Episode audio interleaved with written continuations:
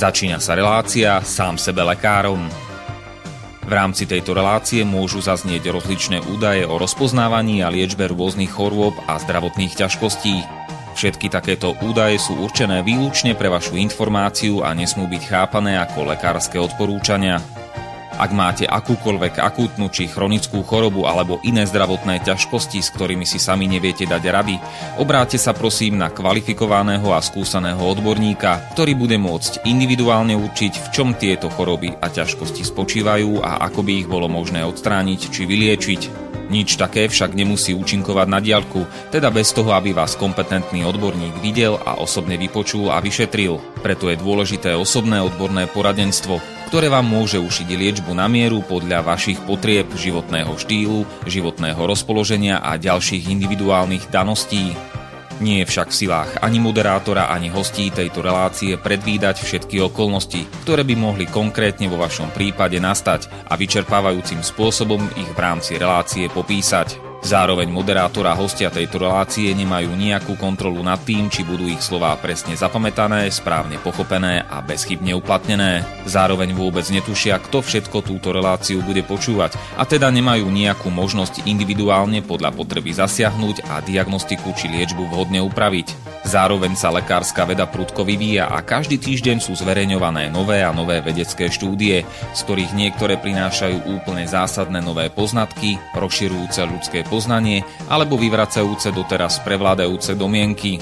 Zároveň je človek tvorom omylným a aj napriek všetkej poctivej, úprimnej a svedomitej snahe o plnosť, pravdivosť a bezchybnosť poskytovaných informácií sa môže pomýliť. Preto to všetko nie je mysliteľné, aby moderátor či hostia relácie sám sebe lekárom na slobodnom vysielači niesli akúkoľvek hmotnú či nehmotnú zodpovednosť za prípadné škody, ktoré si poslucháči môžu privodiť neúplným zapamätaním, nesprávnym výkladom či nevhodným uplatnením vo svojom živote tých údajov, čo v tejto relácii odznejú. Z toho však vôbec nevyplýva, že by sme si za svojimi slovami nestáli, ale len to, že keď nemáme právo osobným zásahom ovplyvniť diagnostiku či liečbu daného jednotlivca, logicky nesmie byť od nás požadovaná osobná zodpovednosť za to, čo nemôžeme nejako ovplyvniť.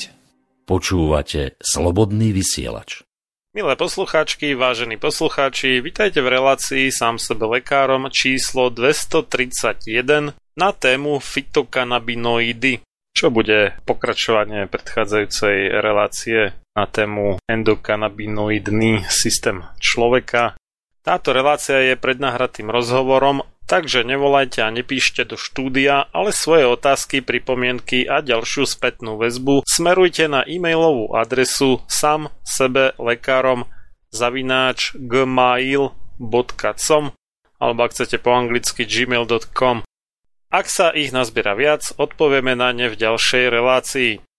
Pokiaľ počúvate túto reláciu v premiére, Máme dnes večer nedelu 28.6., teda júna, lipňa alebo června roku pána 2020 a všetko dobré prajeme k meninám na Slovensku dnes večer všetkým Beatam, Beam, Beatom a Slavojom a už o pár hodín, teda v pondelok 29.6.2020 všetkým Petrom, Pavlom, Petrám, Pavlám a Petulám do Česka vše dobré k svátku, dnes večer všem Lubomírum a zítra všem Petrům a Pavlům. Moje meno je Marian Filo a mojím hostom bola magistra Martina Redajová. Prajem ti pekný podvečer, Martinka. Príjemný deň, zdravím vás. A na úvod by sme si teda v krátkosti zhrnuli, čo bolo v predchádzajúcej relácii. Nech sa ti páči. No tak v minulej re- relácii sme sa rozprávali o endokanabinoidnom systéme. Povedali sme si, čo je to, že je to najväčší a najstarší samoregulačný systém v našom tele. Povedali sme si, že sa skladá z endokanabinoidov, z ktorých hlavné sú anandamid a 2AG.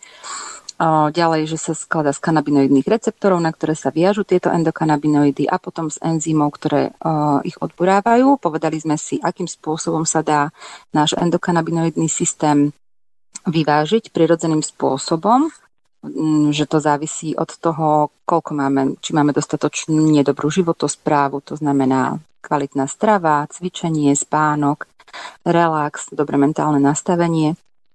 A, a takisto sme si povedali, že vieme prirodzenou cestou pomôcť pomocou mm, nejakých fitopreparátov, aby ten endokanabinoidný systém pracoval správne.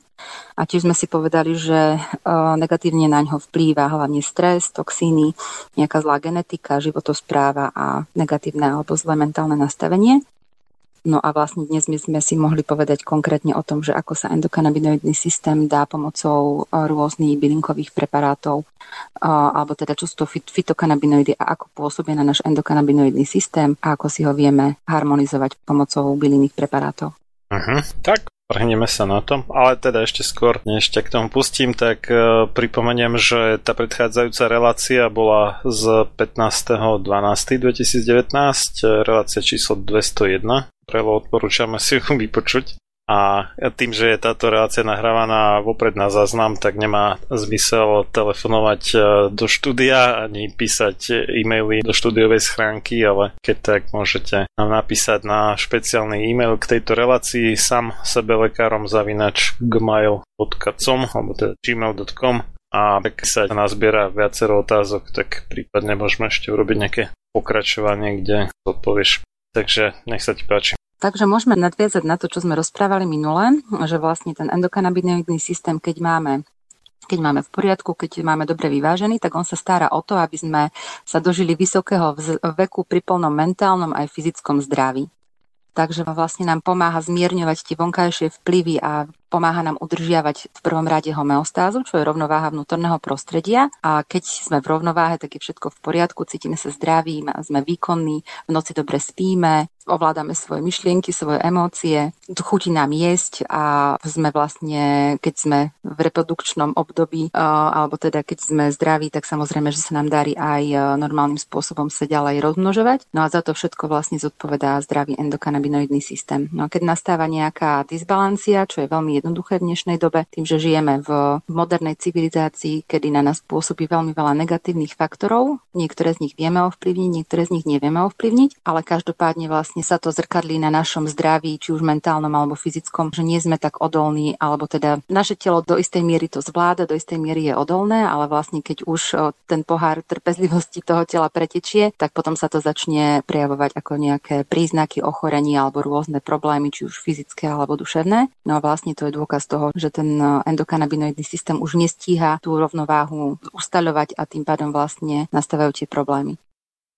No a čo sa týka tej homeostázy a toho ustaľovania tej rovnováhy vnútornej, ono je to aj prirodzené, že v podstate ako človek starne, ako sa tie bunky delia, tak bunky, keď starnú, tak sa vlastne delia s nejakými chybami. A naše telo samozrejme do istej miery to dokáže nejakým spôsobom regulovať alebo to vykrýva, ale samozrejme, že vidíme, že už keď je ten človek v pokročilom veku, tak už aj vyzerá inak, že tie následky toho starnutia tam sú a prejavujú sa len nielen na tej vonkajšej, na tom vonkajšom zjave, ale samozrejme aj na tej funkčnosti tých orgánov orgánov a tých rôznych systémov a vieme vlastne telu veľmi pomôcť tou správnou životosprávou, aby sme do vysokého veku boli aktívni, boli zdraví, aby sme oddialili tie civilizačné ochorenia, ktoré v dnešnej dobe už považujeme za také úplne normálne. A keď sa pýtame ľudí okolo 50 ako sa máš, tak taká zvyčajná odpoveď je, že veku Primerane veku. Presne tak, primerane veku, že už je to normálne, že vlastne človek v 50 má nejakú z tých diagnóz typu cukrovka alebo vysoký krvný tlak, alebo proste už mu to tak celkom dobre nefunguje v tom tele, ale pritom naše tela sú konštituované na 120 rokov zdravého života. To znamená, že v podstate v plnej funkčnosti a hybnosti by sme sa mohli dožiť 120 rokov, aj keď my už asi nie, lebo my už generácie žijeme domestikovanie už vlastne v mestách, v aglomeráciách a tie negatívne vplyvy pôsobia na generácie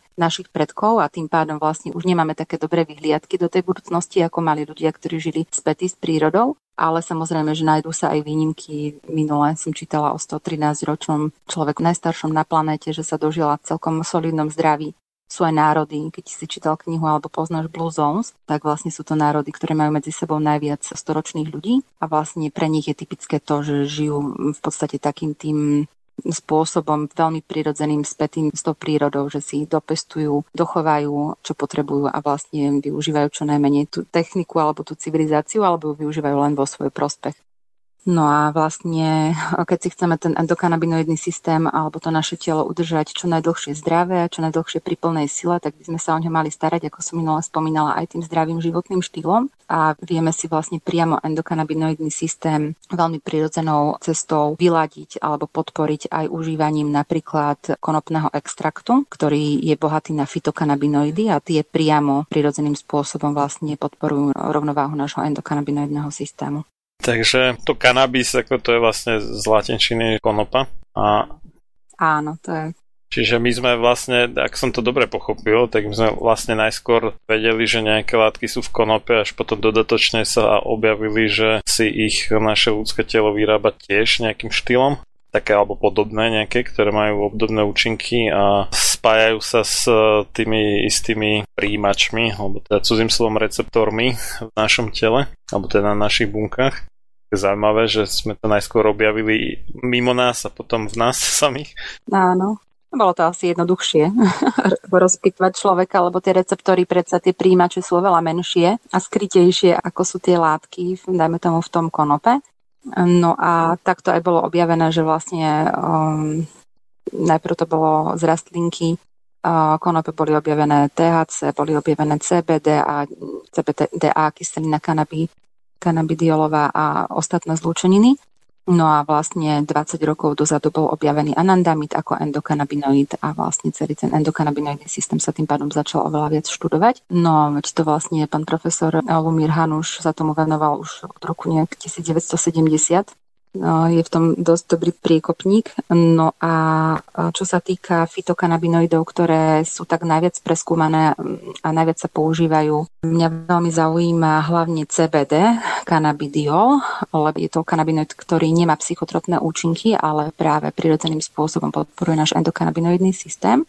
Tam je rozdiel v tom, že THC um, sa viaže priamo na naše receptory, na tie príjimače a tým pádom spúšťa veľmi silnú reakciu Jednak má samozrejme aj zdravotné benefity, ktoré sú nepopierateľné, ale na druhej strane stoja práve tie negatívne psychotropné účinky, ktoré vlastne nie sú vôbec vhodné pre väčšinu ľudí. A keď sa bavíme o nejakej prevencii alebo o teda zlepšovaní alebo o udržiavaní zdravia, tak THC podľa mňa úplne vôbec neprichádza do úvahy. A práve tu nastupuje tá zložka CBD, kanabidiol, ktorý neinteraguje priamo, neviaže sa priamo, nespúšťa priamo tie naše receptory, tie príjimače, ale pôsobí inými mechanizmami a viaže sa na iné receptory, ktoré potom súvisia s jeho pozitívnymi účinkami. Ale jak si dobre spomínam, čo hovoril Lumir Hanu, že nie je to také, že, že THC môžeme akože zavrhnúť a stačí nám CBD na všetko, ale e, že na rôzne choroby tam treba zvoliť nejaký rôzny pomer toho THC, CBD, prípadne ešte tých ďalších fitokanabinoidov a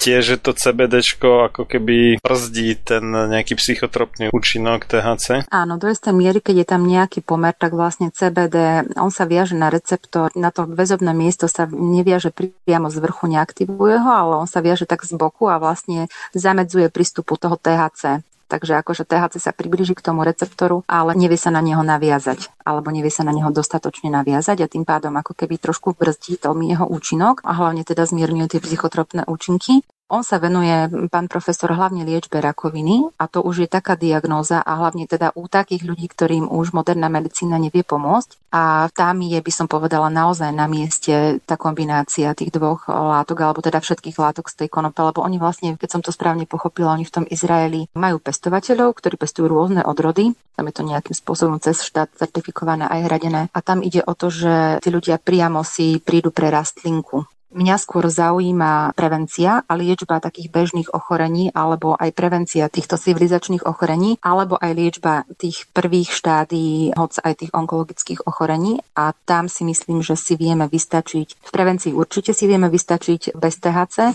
A v liečbe mnohých ochorení si takisto vieme vystačiť bez THC, čo je úplne skvelé, lebo tým pádom v podstate je to úplne bez rizika a hlavne je to legálne aj na Slovensku, čo je úplne super, že už to môžeme mať k dispozícii aj my pre svojich ľudí, pre svoje rodiny. A toto tu vlastne využívam hlavne Venujem sa teraz detičkám s epilepsiou, pretože, ako som už minule spomínala, v Amerike je liek, polosyntetický preparát, volá sa Epidiolex, je to na báze CBD a to je vlastne čisté CBD. Odtiaľ je z rastlinky izolovaný čistý kanabidiol, je rozriedený, je tam trošku etanolu, sú tam ešte nejaké pridávne látky a je k tomu normálne príbalový leták a detičky to užívajú na farmakorezistentné typy epilepsie a sú s tým úžasné výsledky. No a um, tým, že na Slovensku ešte nie je vôbec prístupný a keď aj bude kategorizovaný, tak bude, um, myslím si, že určený len pre veľmi úzke veľmi málo detí ho dostane do užívania, pretože toho farmakorezistentného typu epilepsie zase nie je až toľko, ale práve CBD má účinok aj na rôzne iné typy epilepsie a hlavne aj u detí, u ktorých ešte len teraz bola diagnostikovaná epilepsia, mali možno prvý záchvat alebo mali len také tie prvé príznaky typu zahľadenia alebo také zášklby alebo epilepsia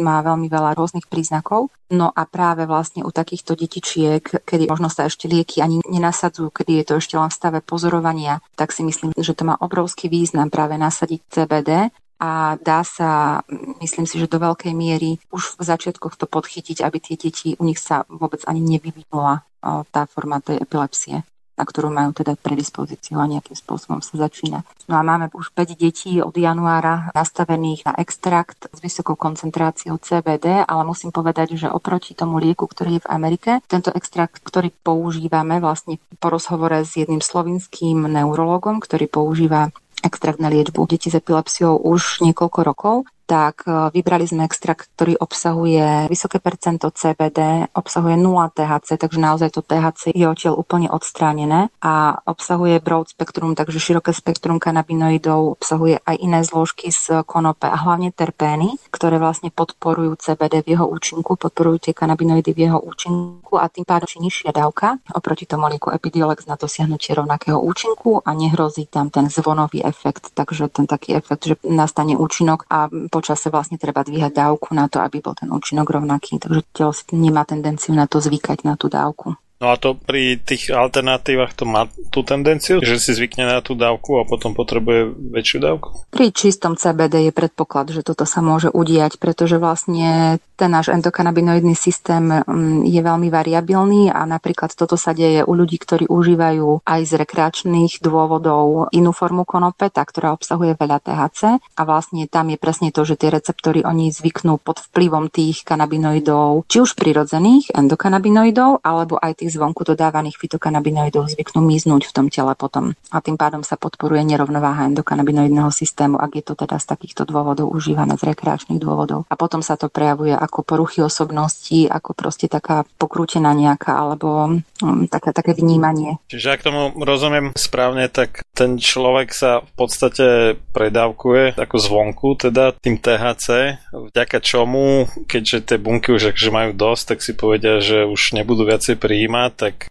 stiahnu tie príjimače, tie receptory a potom ten človek ale na ňo prestávajú fungovať aj tie jeho vlastné endokanabinoidy a tým pádom bude akože duševne rozhodený kvôli tomu. Teda. Je to jedna z teórií, ktorá sa ukazuje aj v praxi, že e, je to o tom, že THC nemá toxickú dávku, to znamená, že nedá sa v podstate, no nedá určite, by sme, keby sme to dohnali do extrému, tak samozrejme, že človek aj 10 litrov vody naraz, keď vypije, tak zomrie.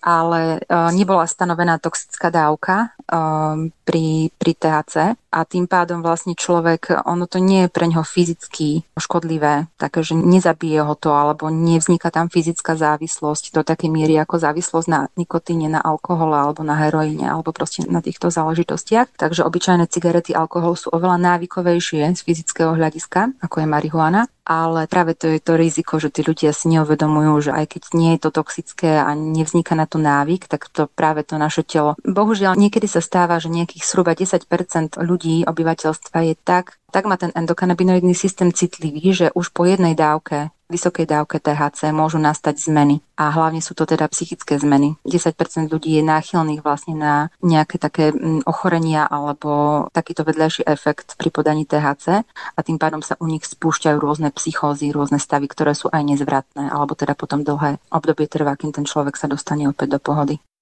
Môže byť toto dôvodom, prečo niektorí po tej marihuane siahajú po nejakých tvrdších drogách? Myslím si, že môj osobný názor je, že nie, že sú to ľudia, ktorí sú jednoducho experimentátori, ktorí nemajú buď púd seba záchovy, alebo majú nejakú inú poruchu, alebo proste prístup k životu, že sú náchylní na rôzne drogy.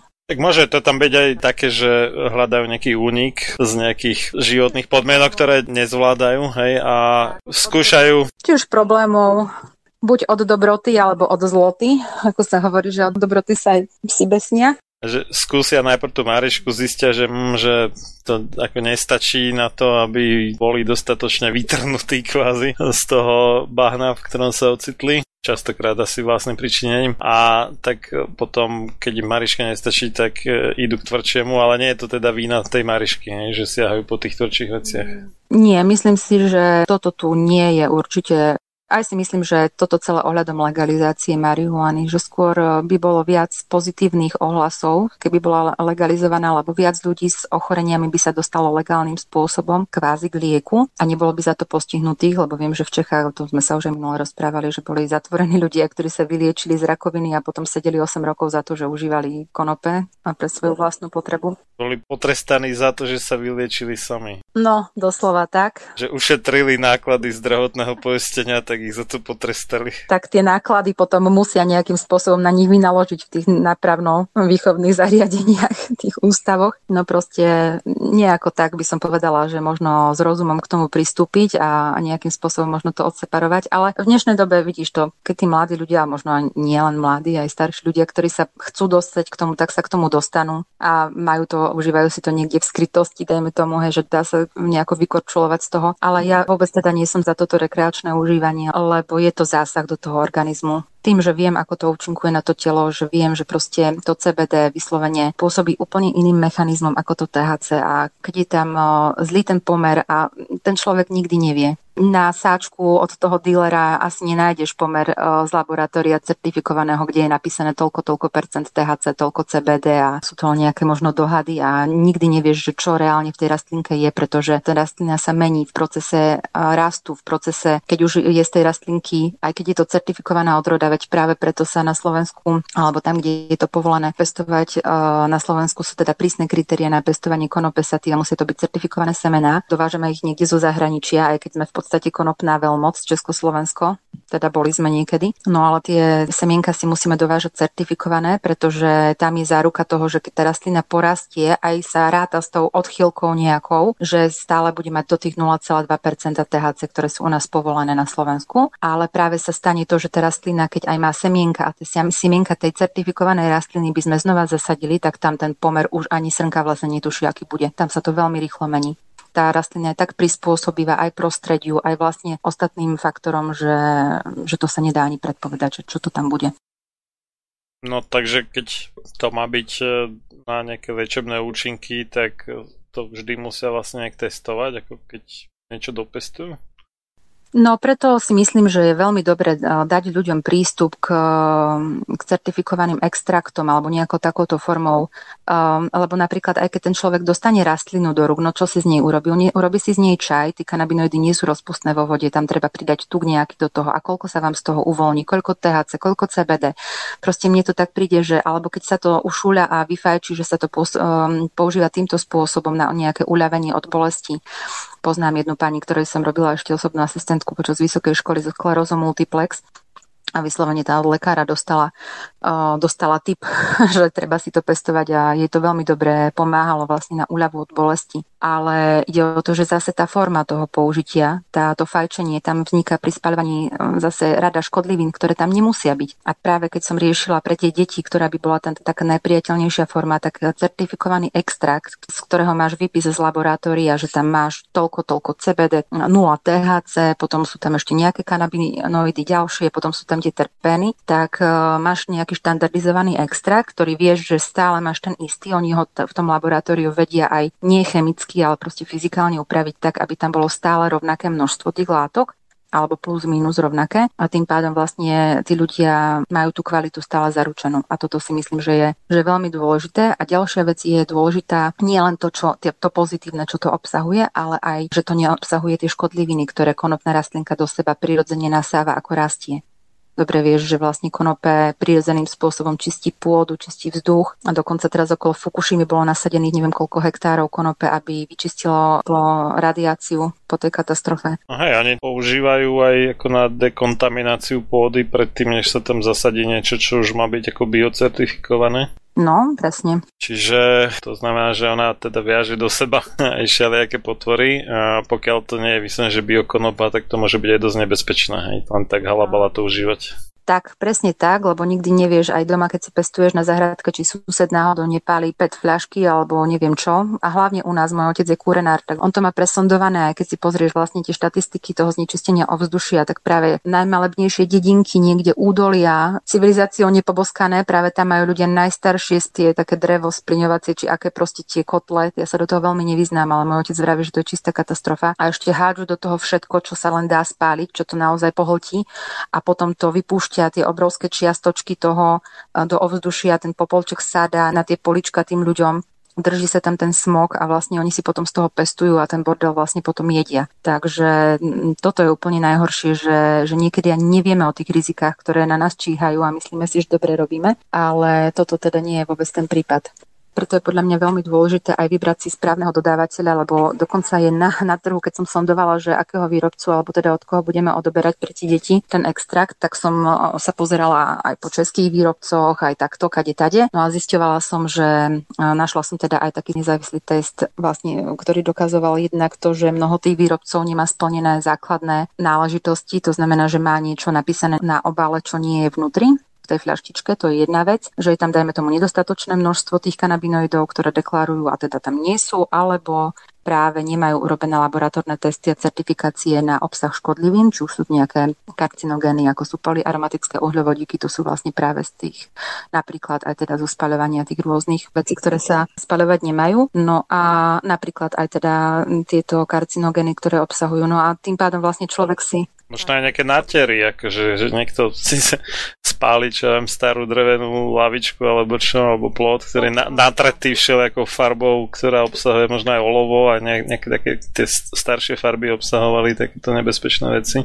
No, takže aj to je jeden z dôvodov, prečo si myslím, že je veľmi dôležitý výber teda toho extraktu a našla som veľa kvalitných výrobcov. No a nakoniec som si vybrala jedného z nich. Je to originálna spoločnosť, ktorá vlastne stanovila štandardy kvality, ktorí začali sa tomuto ako prvý venovať pestujú to v Holandsku, teraz už aj v Polsku na biofarmách. Uvažujú o tom, že prídu aj na Slovensko. Máme tu slovenských pestovateľov, ktorí sa o to zaujímajú a chceli by veľmi spolupracovať s touto firmou, lebo naozaj je to spoločnosť, ktorá celosvetovo vlastne búra mýty o konope a, a začala s tým ako prvá, docielila dokonca, že v takých krajinách, ako je Latinská Amerika, sa ich produkty používajú ako liečivá. Je to vlastne jediná firma, ktorá má svoje extrakty zapísané v PDR. V Amerike má vlastne rôzne cerské spoločnosti. Jedna z tých cerských spoločností získala licenciu na používanie amerického patentu, čo tiež je taká, akože pre mňa trošku tie patenty taká nepochopiteľná vec, ale dajme tomu budíš.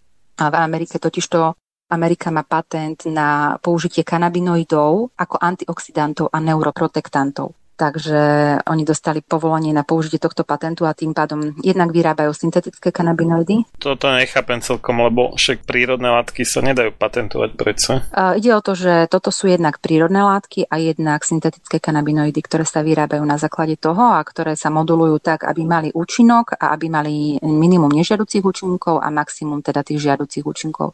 Takže už boli vyrobené syntetické kanabinoidy, ktoré napríklad majú 50 násobne taký silný účinok ako CBD, kanabindiol a vlastne bez nejakých žiaducich účinkov. To je podľa mňa cesta, ktorou je skvelé, keď sa bude zdravotníctvo moderné vyvíjať týmto smerom. Aj keď nejaké predchádzajúce pokusy, ale to neboli kanabinoidy, to boli vlastne látky, ktoré nejakým spôsobom interagovali s tými receptormi, s tými príjimačmi. A napríklad bola to látka, ktorá mala slúžiť na liečbu obezity. To bol veľmi taký, neviem, či si pamätáš tú aféru. Bola to látka Rimonabant, a to, bol to preparát, ktorý sa viazal na CB1 receptory a vypínal ich. Tie kanabinoidné receptory vypínal, pretože endokanabinoidný systém a tie, a tie endokanabinoidy majú aj vplyv na chuť do jedla ale je to taká, keď si to predstavíme normálne s zdravým sedliackým rozumom, tak je to normálne prirodzená chuť do jedla, na zdravé jedla. To je normálne a prirodzené, keď to človek má. A my keď vypneme tú chuť do jedla u ľudí, ktorí sú obézni z nejakého dôvodu, ktorí sa dajme tomu prejedajú, ktorí majú nejakú dajme, buď poruchu, alebo či už emočnú, alebo, alebo vyslovene fyzickú poruchu a chceme u nich stopnúť chuť, chuť do jedla, tak to môžeme stopnúť aj tak, že im vypneme ten CB1 receptor. Lenže ten CB1 receptor zodpovedá aj za rôzne iné funkcie, nie len za chuť do jedla, takisto zodpovedá za emočnú stabilitu. A ten liek bol odskúšaný, bol normálne vypustený na trh do normálneho užívania, lenže sa začali množiť e, pokusy o samovraždy a samovraždy u tých ľudí, ktorí ho užívali. A bolo to práve preto, lebo on im vypol emočnú stabilitu spolu aj s chuťou do jedla a tým pádom tí ľudia vlastne sa rozhádali absolútne psychicky a, a končili veľmi zle. To sú také nebezpečné hradky s našim telom. Tak to je pre mňa dôkaz, že tá príroda proste je taká múdra, že my nemáme na ňu ani zďaleka a že si musíme dávať veľký pozor, čo, čo robíme. A toto nie je zďaleka iba prípad ako tento jeden ako svojho druhu, ale ich je viacero ďalších takých, kedy, čo ja vieme, to si možno počula, taký prípad lieku Vioxx sa píše, Viox, ako čo je analgetikum, alebo teda bolo, a ono zase spôsobovalo veľmi veľa ľudí infarkty a všetky takéto srdcové problémy. No a oni väčšinou zablokujú proste niečo, nejakú normálnu funkciu zablokujú s tým, že dáno síce tam ovplyvnia to, to, čo by akože chceli ovplyvniť, ale zároveň s tým pokazia kopec ďalších vecí a to je nakoniec ešte oveľa horšie než ten prínos toho ako v tom žiaducom smere. No, no to je aj prípad statinov. Uh-huh. To je napríklad aj e, princíp steroidov, liekov, kortikosteroidy, oni vlastne vypínajú imunitu do istej miery teda. To je presne o tom, že keď má človek nejaký problém, tak ľudia, alebo teda moderná medicína hľada na ten príznak alebo na, ten, na to ochorenie nejakým spôsobom liek, lenže väčšina liekov, ktoré máme k dispozícii, neriešia tie choroby a tie problémy od príčiny, riešia iba následky. To znamená, že my z nejakej príčiny máme imunitný systém prehnane aktívny na nejakej úrovni a liekom na to alebo liečbou nie je vypnúť ten imunitný systém. Liekom je zabezpečiť, aby bol v normále, aby bol v rovnováhe.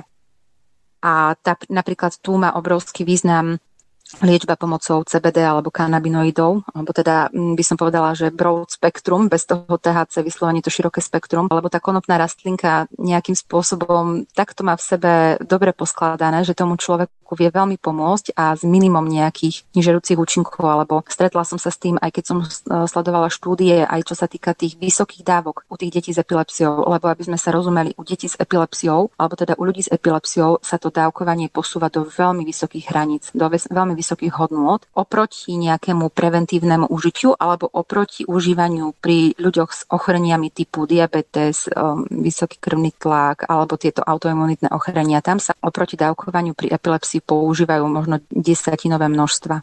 Ozaj, že možno fakt 10% z toho. No a práve u tých detí, ktoré potrebujú vysoké množstva CBD alebo tých kanabinoidov na zvládnutie tých epileptických záchvatov a my sa bavíme vlastne o pravidelnom užívaní, alebo o tom, že ten extrakt alebo to konope, extrakt z konope dokáže zastaviť záchvat, prebiehajúci záchvat. O tom sú aj nejaké videá na internete, o tom sa už vedelo dávno, ale mne sa viac páči tá forma užívania aj v rámci prevencie tých záchvatov, že sa to užíva pravidelne a tým pádom to dieťa ani nedostane tie záchvaty alebo sa tie záchvaty zmierňujú alebo sa znižuje ich frekvencia.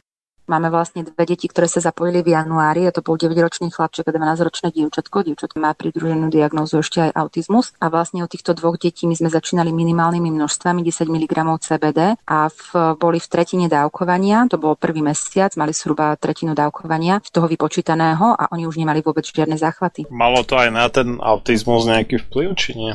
Konkrétne u to, tohto dievčatku to malo mierny vplyv aj na autizmus, ale máme ešte jedného chlapca, ktorý má ešte inú diagnózu a on má 16 rokov, už 72 kg, to je vlastne už dospelý chlap. A on je vo vývoji veľmi pozadu má aj epileptické záchvaty, ale tam je príčina nejaká iná, tam je nejaká um, skleróza, nie SMK, ale iný typ sklerózy vlastne na tom nervovom systéme a tým pádom vlastne to dieťa bolo úplne na úrovni možno nejakého dvojročného dieťaťa. A on začal po um, zhruba mesiac a pol je ale už po prvých týždňoch hlásili zlepšenia, čo sa týka teda frekvencie a síly záchvatov, to bolo prvá vec. A druhá vec je, že ten chlapec začal komunikovať oveľa aktívnejší, je oveľa pokojnejší. Teraz sa prvýkrát osprchoval sám po dvoch mesiacoch od, od začiatia užívania, čo vlastne doteraz nebolo, že vyslovene začína byť samostatnejší a tá mamička popisuje, že vyslovene vidí na ňom ten progres veľmi rýchly a to je to, že sa toto deje v podstate u dospelého človeka, pre mňa je obrovský prísľub toho, že keď to začnú užívať malé deti, kde ten vývoj toho mozgu, tá plasticita toho mozgu je oveľa, oveľa väčšia, tak vlastne tie deti môžu naskočiť na ten normálny vývoj už od začiatku alebo sa priblížiť teda normálnemu vývoju a dokážu vlastne ten svoj potenciál alebo vyťažiť z toho, aj napriek tomu, že majú teda nejaké takéto ochorenie, dokážu z toho vyťažiť naozaj veľmi veľa. No zahyň, studom večným zahyň podlá duša, čo o slobodu dobrý ľud môj mi pokúša. Lež večná meno toho nech ovenčí sláva, kto seba v obeď svetu za svoj národ dáva. A ty morho, hoj morho, detvo môjho rodu, kto kradmou rukou siahne na tvoju slobodu, a čo i tam dušu dáš v tom boji divokom, mor ty len a voľne byť, ako byť otrokom. Samochalúbka. Počúvate Slobodný vysielač.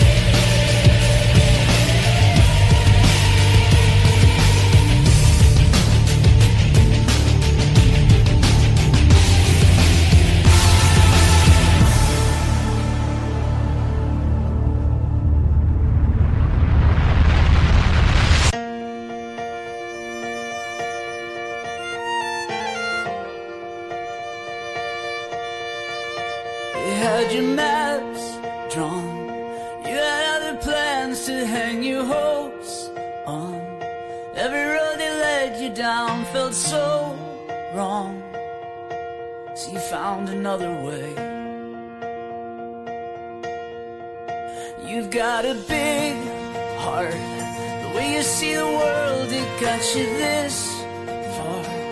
You might have some bruises and a few scars, but you know you're gonna be okay. And even though you're scared, you're stronger than you know. If you're lost out where the lights are blinding, caught and all the stars are hiding, that's when something.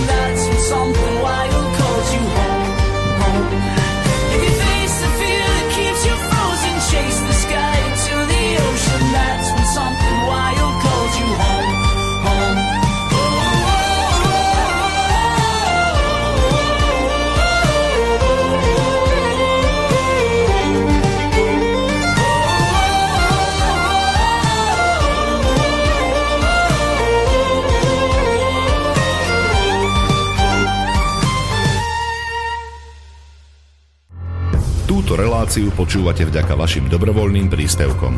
Ďakujeme za vašu podporu. Počúvate slobodný vysielač.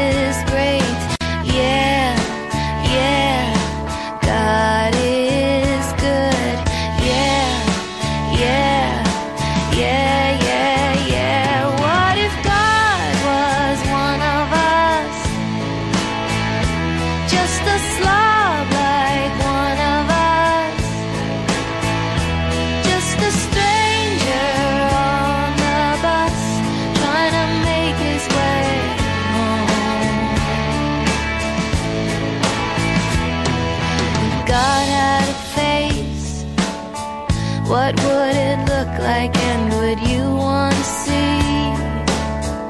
If seeing meant that you would have to believe in things like heaven and in Jesus and the saints and all the prophets.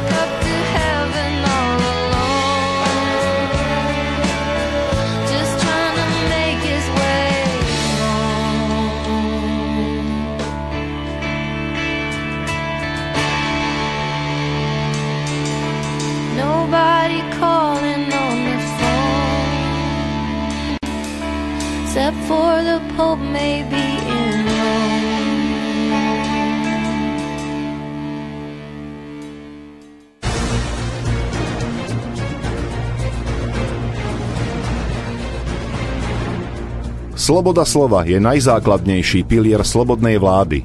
Keď zbúrate túto oporu, ústava slobodnej spoločnosti stráca svoju platnosť a na jej ruinách vyrastá tyrania.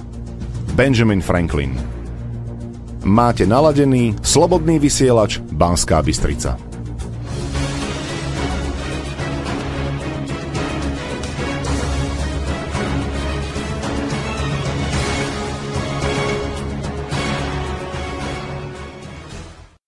Máme dievčatko, ktoré vlastne jednak tie záchvaty sa zmiernili. Minulý mesiac len začalo užívať extrakt, takže ešte je v podstate v polovičke dávkovania a veľmi dobre aj čo sa týka komunikácie, aj čo sa týka vyslovene tej emočnej stability. Je čulejšia, taká vyslovene vnímavejšia. Mamka vraví, že má také žiarivé oči, že vlastne taká je prítomná že to vlastne toto sú také prvé príznaky toho aj u bežných ľudí, ktorí to začnú užívať v rámci prevencie. Prvé, čo sa dá očakávať, je zlepšenie spánku. Niekto, kto potrebuje sa dospať, tak ho to vyslovene akože kladie do tej postele, že má pocit, že je unavenejší, ale to je presne o tom, že to telo začne byť vnímavejšie voči vlastným svojim potrebám a tak naliehavejšie nám o nich dáva vedieť ten endokanabinoidný systém, vlastne keď ho kvázi zobudíme, že ním takto zatrasieme, keď začneme ten extrakt mu dávať, tak to telo si pýta, hlásno si pýta, čo potrebuje a keď my mu to dáme, tak to telo proste sa nám odmení tým, že bude ozaj zdravé a že dosiahneme ten svoj potenciál alebo využijeme ho naplno.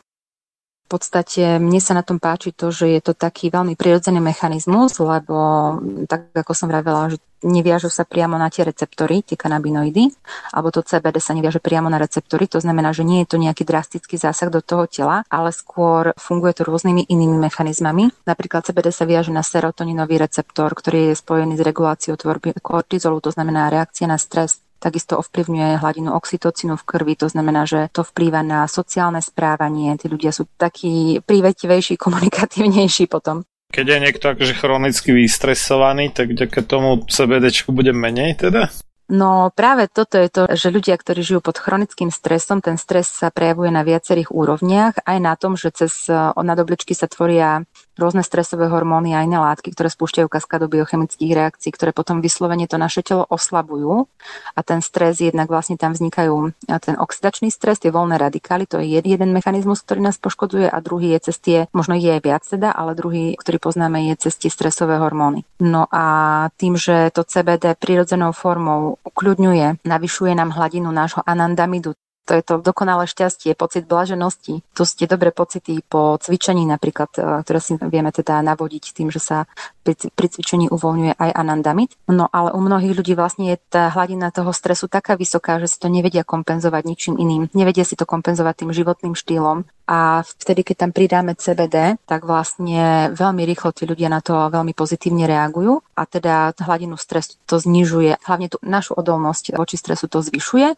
a tým pádom toto znižuje aj hladinu toho stresu fyzicky. Tak to vyzerá ako také dobré väčšie pre nejakých top manažerov a takýchto ľudí. No ako podľa toho, čo o tom zatiaľ viem, ide o to, že výskumy ďalej pokračujú, ale beriem to tak, že tá konopná rastlinka je rastlinka. Proste je to stále, nie je to nič chemicky vytvorené stále proste tá príroda vie, prečo nám ju tu dala. A to, že zatiaľ to, čo o tom vieme, o mechanizme účinku aj tých terpénov, aj tých kanabinoidov, ktoré sa nachádzajú v tej rastlinke, tak to znie naozaj ako univerzálny liek na predlženie si zdravia a na prinavrátenie si vlastne toho zdravia. Či už teda sa bavíme o prevencii, tak by som povedala, že je to vhodné naozaj pre každého. Dokonca v minulosti, tým, že sa konope bežne pestovalo a spracovávalo tak sa do tela ľudí dostávalo v podobe mesa, mlieka, vajíčok, hospodárskych zvierat, ktoré vlastne konope bežne spásali a tým pádom aj ľudia boli nasycovaní tými kanabinoidmi v tých preventívnych hladinách úplne bežne každý deň. Takže nie je to nič také, čoho by sme sa mali nejako báť. Často sa stretávam s takým nejakým až neopodstatneným strachom, pretože stále je to proste bylinka. Stále proste, keď to ľudia začínajú užívať, tak to začínajú užívať v preventívnych alebo v, teda v tých nízkych dávkach. A mnoho ľudí sa bojí, že a to môžem toľko a môžem si pridať, tam je dôležité podľa mňa veľmi počúvať svoje telo, lebo nikto nevidí do nášho tela, nikto nevidí, v akom stave máme ten endokanabinoidný systém, aj keď už teraz vznikajú testy na test kanabinoidných systémov v našich telách,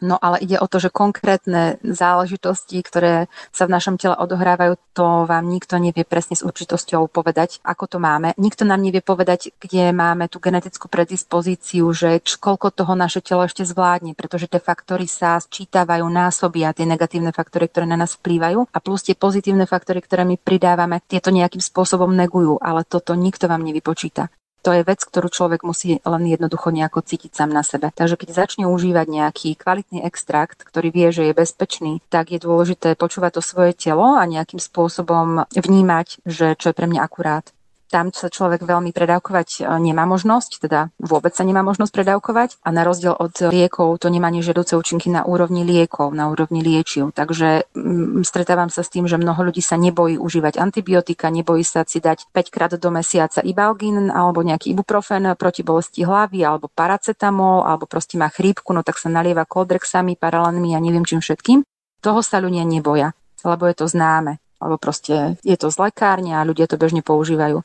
No tak a paracetamol je najčastejší dôvod otravy v podstate. To asi nevedia mnohí ľudia. Z voľnopredajných liekov má najnižšiu hladinu toxicity, takže naozaj uh, je to až paradoxné, že liek, ktorý sa bežne predpisuje deťom, tehotným ženám, reklamuje sa vyslovene v reklamách uh, počas chrypkovej epidémie, je v reklame od rôznych výrobcov liek s obsahom tej istej účinnej látky a tí ľudia, ktorí sa do toho nevyznajú a môžu si to teda voľne kúpiť, tak sa vedia vlastne veľmi rýchlo predávkovať a zvlášť, keď majú nejakú predispozíciu, lebo ono to pôsobí na pečeň, to znamená, že veľmi rýchlo to vie zdevastovať pečeň. No, ja si hovorím, že či by to malo byť vôbec voľnopredajné, lebo ako, keď je to dôvod číslo jedna otravy zo všetkých možných dôvodov otravy, vrátane liekov na predpis a vrátane nejakých brutálnych chemikálií, aj húb napríklad, a drog, aj všetkého ostatného, tak to mne nepríde ako dobrý nápad nechať to ako voľnopredajné také niečo. Ale dobre, no o tom potom, ale vlastne tým som len chcela poukázať na tú bezpečnosť toho konopného extraktu. Stále by som povedala, že je to lepšia voľba, ako užívať nejaké lieky, ale samozrejme, ja vôbec nie som proti liekom. Pracovala som 6 rokov pre farmaceutické firmy, lieky majú svoje miesto, to je samozrejme, ale vlastne keď sa bavíme o prevencii,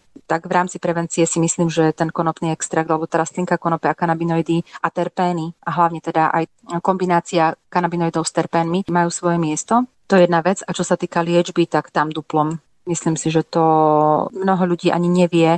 To je to, že venujem sa tomu už zhruba rok a pol, tak to pozorujem a sledujem ľudí, ktorí to užívajú. Robím si také svoje malé mini štúdie. Som teraz na materskej s dvojročnou cerkou, takže beriem to ako vyslovene hobby. A keď vidím, čo sa to deje s tými ľuďmi, keď e, popisujú, čo sa s nimi deje, keď e, hlásia vlastne tie zmeny, ktoré sa u nich udiali, Mnoho ľudí to začne užívať, lebo sa dočítajú niekde na internete, že CBD pomáha na to a na to. Mám jeden taký prípad jednej pani na dôchodku, ktorá začala užívať extrakt, pretože sa dočítala, že to môže pomôcť pri liečbe vysokého krvného tlaku. No a tým, že užívala tri tabletky ráno na obed aj večer, tak začala užívať vlastne extrakt len v preventívnych dávkach naozaj, aby sa aj zabranilo tomu, aby nebola nejaká interakcia s tými liekmi, lebo tým, že sa to metabolizuje cez pečeň, tak môže to pôsobiť s nejakými liekmi v tých vyšších množstvách samozrejme, no tak začala len úplne preventívne dávky, maličké, nidučké. No a zistila, že po dvoch mesiacoch vlastne vysadila obedňajšie aj ranné lieky, zostala iba na večernom lieku, čo bol úplne skvelý efekt po dvoch mesiacoch na preventívnych dávkach. No ale čo bolo úžasné, že v ten tretí mesiac bola na denzitometrii, lebo trpela okrem toho aj osteoporózou a doktor jej povedal, povedal, že má normálnu hustotu kosti, že sa jej o 75%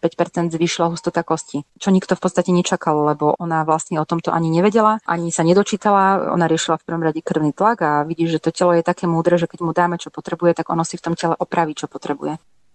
No a vlastne to, že to pôsobí aj proti osteoporóze je mechanizmus ten, že sa to viaže na orfánový receptor, znižuje jeho aktivitu, lebo ak je orfánový receptor príliš aktívny, tak potom môže zhoršovať alebo aj vyvolať osteoporózu a dokonca je zodpovedný aj za šírenie a delenie nádorových buniek. Takže vlastne sú rôzne mechanizmy, ktorými to v našom tele pôsobí. Niektoré poznáme, veľa z nich zase nepoznáme. To nemôžeme povedať, že vlastne to, čo poznáme doteraz, že to je všetko zďaleka nie, ale hlavne tá empíria, že vidíme, že to tí ľudia užívajú a pomáha im to s tým a s tým a nemá to nežiaduce účinky, alebo teda minimum nežiaducich účinkov, tak si myslím, že to je základ preto, aby to tí ľudia proste na sebe skúsili a našli si tú svoju vhodnú dávku a zistili, ako to pôsobí konkrétne na nich. Orfánový receptor, to počujem prvýkrát, priznám sa, čo to je za...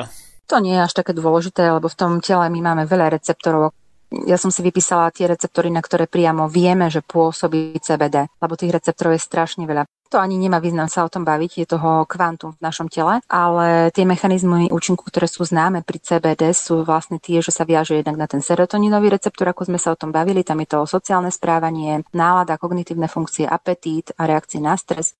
Potom je tam vaniloidový receptor, pôsobí na jóny, je to jónový kanál a ten hrá úlohu v termoregulácii, reguluje zápalové reakcie a vnímanie našej bolesti, takže našu osobnú vnímavosť voči bolesti. To je zase princíp, že prečo CBD pôsobí pri autoimunitných ochoreniach, lebo ono vlastne potláča príliš vysokú aktivitu imunitného systému, pôsobí protizápalovo. Takže ono nepôsobí tak ako tie steroidy, že vypína alebo teda znižuje neprirodzeným spôsobom imunitu, ale dostávajú ako keby do normálu. No a čo sa týka toho vnímania bolesti, tak to je vlastne princíp, prečo sa používajú, prečo sú dokonca aj účinnejšie extrakty z konope, alebo teda aj inhalačná forma, ktorá sa už aj v Čechách používa. Nie inhalačná forma, ale oni to tam vyslovene fajčia, tí pacienti. V paliatívnej starostlivosti, keď už sú to veľmi buď pokročilé štádium niektorých ochorení, e, s ktorými už nevedia im lekári pomôcť a dokonca bolo popisované, že aj ľudia, ktorí už boli na morfiu, tak stále majú prínos z toho, keď užívajú konope lebo je to iný mechanizmus účinku. Nemá to tie nežerúce účinky, ktoré majú opiatové lieky, opiaty a vlastne ten prínos je tam, hej, že ten človek sa cíti lepšie. Mali sme aj jeden taký prípad, mali sme známeho, ktorý bol už v poslednom štádiu rakoviny plúc s metastázami a ten mal vyslovene ťažké stavy, bolesti, dýchavičnosť, tak ten začal aj inhalačnú formu užívať. Je dostupná inhalačná forma, je to vlastne vaporizer, ten je perfektný hlavne pre ľudí, ktorí potrebujú veľmi rýchlo zásobiť mozog kanabinoidmi, lebo keď sa inhaluje ten olej, tak vlastne cez plúce sa veľmi rýchlo dostáva do mozgu, tam, kde potrebuje a tým pádom veľmi rýchlo účinkuje. A u ľudí, ktorí už majú takéto ťažké stavy, tak je dobre kombinovať to. Ten pán aj pil extrakt, aj inhaloval, aj sa mástil konopnou másťou, takže vyslovene to bolo o tom, že si ako keby uľavil od tých eh, najhorších stavoch vyslovene pri tom umieraní a nakoniec bol vďačný, že, že sa na to dal. Už sa nechcel na to dať, lebo proste on, ešte on bol aj kňaz, on proste to tak trošku inak vnímal aj vravel, že už vyskúšal kade čo všetko možné, že už to necháva na Božej vôli a nakoniec ho jeho sestra presvedčila a potom je veľmi, veľmi ďakoval, že mu to neskutočne uľavilo. Takže to už sú také naozaj ťažké alebo silné prípady, ale stále vidno, že má to význam jednak aj v tej prevencii a aj v tej paliatívnej liečbe. No a potom sú tam ďalšie receptory, na ktoré to pôsobí napríklad nukleárny receptor, ktorý CBD aktivuje a tým spúšťa protirakovinový efekt a antiproliferatívny, to je také ťažké slovo, vlastne to je o tom putovaní tých rakovinových buniek po tela, vytváranie metastáz. Takže takýmto mechanizmom CBD dokáže spôsobiť to, že tie bunky menej migrujú alebo prestanú migrovať po tom tele a, a že sa vypína to nádorové bunenie. Je to aj tým, že CBD prirodzene alebo endokanabinoidy prirodzene podporujú apoptózu buniek, čo je takisto zdravý stav organizmu, kedy sa staré chore bunky automaticky same zabijú apoptóza, to je tá programovaná bunková smrť. Tým pádom vlastne majú možnosť aj nové bunky vznikať a nevytvárajú sa tam nejaké patológie. Na jednej strane mechanizmom to pôsobí, ale na druhej strane je možno dobré vymenovať aj uh, možno ochorenia, na ktoré už vieme, že to má vyslovene priamo vplyv a tým pádom sa v tom vedia ľudia nejakým spôsobom nájsť prevencii sa nájdeme všetci, pretože v rámci prevencie si myslím, že každý môžeme sa posunúť o krok ďalej, pretože tých negatívnych faktorov naozaj máme veľa hlavne keď máme mentálne výkony a chceme mať mentálne výkony do vysokého veku a takisto fyzické, chceme aj dobre vyzerať, tak na toto všetko má dosah endokanabinoidný systém a to všetko si vlastne pomocou konopného extraktu vieme nejakým spôsobom posilniť. Ešte som chcela sa vrátiť k tomu patentu americkému, ktorý teda môžu používať alebo teda vyvíjať kanabinoidy ako antioxidanty a neuroprotektanty. Bolo zistené, že CBD ako taký čistý CBD má vyšší antioxidačný účinok dokonca ako vitamín E, ktorý je považovaný za veľmi dobrý antioxidant. Takže už minimálne z tohto dôvodu, keďže každý deň sa v našom tele tvorí veľa voľných radikálov, ktoré poškodzujú naše bunky a takisto aj príjmame zvonku veľa voľných radikálov, ktoré poškodzujú naše bunky a tým pádom urýchľujú jednak naše starnutie starnutie a urychľujú nástup nejakých civilizačných ochorení. Takže CBD je vynikajúci antioxidant. No a používa sa v prevencii alebo liečbe ischemického alebo neurodegeneratívneho ochorenia v centrálnej nervovej sústave, to je jazykolám riadny, a na ochranu centrálneho nervového systému pred oxidačným poškodením a má veľmi pozitívny vplyv na ochorenia, ako je napríklad infarkt, Alzheimerová choroba, Parkinsonová choroba, Downov syndrom, demencia spôsobená infekciou HIV. To na Slovensku veľa takých prípadov asi nemáme. Demencia spôsobená HIV? No, dokonca. To som nepočul ešte o tom. No tam je tiež jeden mechanizmus, ktorým vlastne HIV spôsobuje. Tak lebo HIV akože útočí hlavne na imunitné bunky. Nevedel som, že aj na nejaké neuróny. Veľa to má vplyv, potom vlastne pôsobí aj na No môžeme ísť ďalej, že na infarkt myokardu, operačné alebo hypoxické poruchy, takže vlastne keď človek má nedostatok kyslíka, či už je to z dôvodu operácie alebo iná hypoxická porucha, nejaké tie stavy, či už pri topení, alebo mnoho ľudí prestane dýchať z iných dôvodov a potom sa to prejaví na ich mozgu traumy mozgu, takže nejaké úrazové stavy takisto. Mnohokrát tie úrazové stavy potom vedú aj ku epilepsii a vlastne takýmto mechanizmom sa dá človek vrátiť do normálneho života a dá sa zastaviť aj tá epilepsia a dá sa aj ten mozog zregenerovať pomocou CBD. Potom je tam hepatoencefalopatia, to je vlastne zápal mozgu vplyvom nefunkčnosti pečenie, čo je veľmi tiež taká diagnóza, akože pečeň nedetoxikuje poriadne, tak sa to dostane do mozgu, nejaké jedovaté veci? Tak si predstav, že vlastne keď je nedostatočná buď činnosť pečenia, alebo máme tých toxínov v tele toľko, že tá pečeň to nestíha, tak vlastne to má vplyv na náš mozog, čo už bolo dávno známe. Potom sú tam vlastne stavy po mozgovej príhode, po porážke, ktoré vie CBD do istej miery navrátiť vlastne tú funkčnosť toho mozgu. Takisto po chemoterapii, lebo chemoterapia je obrovská záťaž pre organizmus a keď už si splní svoju funkciu, tak vlastne na očistenie toho tela od tých chemických látok a od tej radiácie sa môže použiť CBD alebo teda extrakt po vystavení rôznym škodlivinám, to je napríklad e, tvoja téma po očkovaní, keď sa chce človek zbaviť nejakých následkov tej intoxikácie toho organizmu, dokonca sa odporúča deťom, ktoré chcú byť očkované, alebo teda rodičia, ktorí chcú očkovať svoje deti, aby začali v prevencii im dávať konopný extrakt, aby sa vlastne telo vysporiadalo, aby tam nehrozili alebo sa znížilo riziko nejakých neželúcich účinkov, lebo mnoho detí, keď má nejakú predispozíciu a dostane do tela dávku tých toxických látok, tak pre väčšinu obyvateľov alebo ľudí to nemusí mať žiadne následky, ale nejaké percento ľudí môže potom, môže to vlastne spustiť ochorenia, na ktoré mali predispozíciu. Potom sa používa v prevencii, alebo teda na zmiernenie škodlivých následkov toxinov z ovzdušia, prostredia, zo stresu, o tom sme sa už rozprávali. Takže je to asi ako pre takú jednoduchšiu predstavu niečo také, že my v zásade máme pomerne pokročilé nejaké samoopravné mechanizmy a tie sa občas nejak vykoleja a tie fitokanabinoidy dokážu dostať do tých správnych kolejí, alebo takže zhruba o tom to je? Teraz si to presne pomenoval, že vlastne každé telo, každý človek má v sebe mechanizmy, ktoré ustalujú tú rovnováhu a ktoré vlastne prinavracujú to zdravie. A ten človek, keď na to má prostriedky, alebo teda prostredie vytvorené, tak to telo si vie pomôcť samo takmer so všetkým. Takže ide len o to dať tomu telu, dať tej mysli tie prostriedky na to, aby si mohol pomôcť same.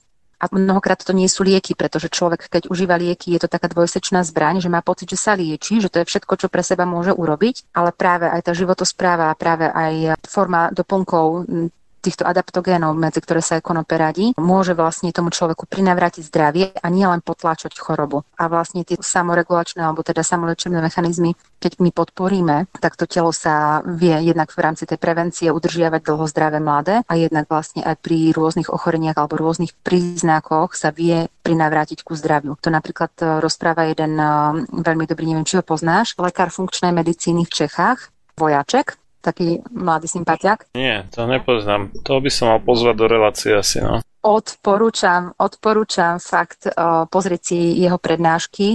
Uh, on sa venuje funkčnej medicíne a presne rozpráva o tom, že uh, nevyliečiteľná choroba neexistuje. Existuje len nevyliečiteľný pacient.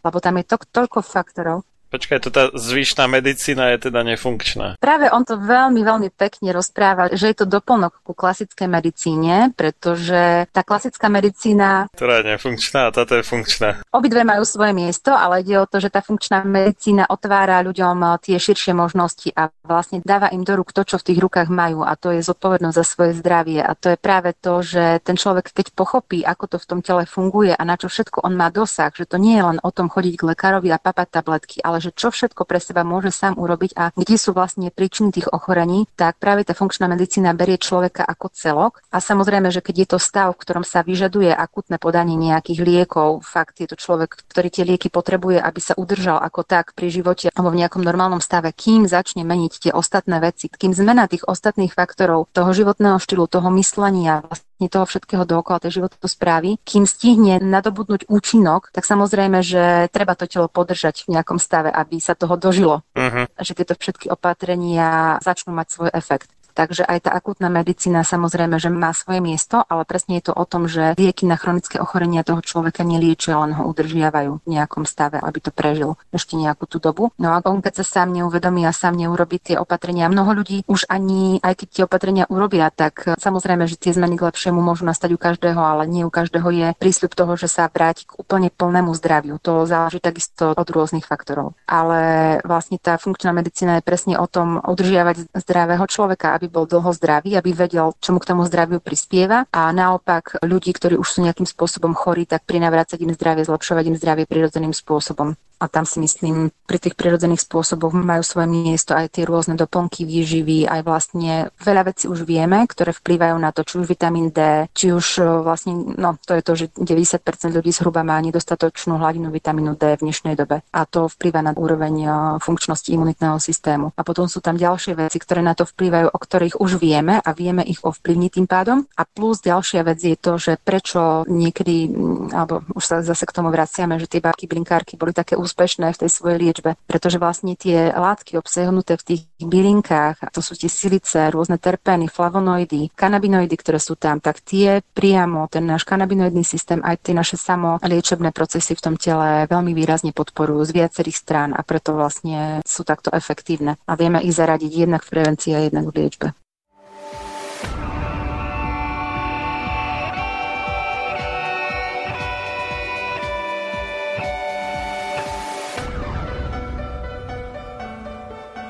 Čím národ nižšie stojí, čím hlbšie v živote telesnom je ponorený, tým menej vážnosti má sám k sebe a tým ľahšie si dá so sebou zahrávať a svoje si odnímať, ako i jednotlivý človek v bahne telesného života zaviaznutý. Je bez vážnosti k sebe samému a ľahko sa za úžitok telesný nielen s telom, ale aj s dušou zapredá. Ľudovít Štúr Máte naladený slobodný vysielač Banská Bystrica.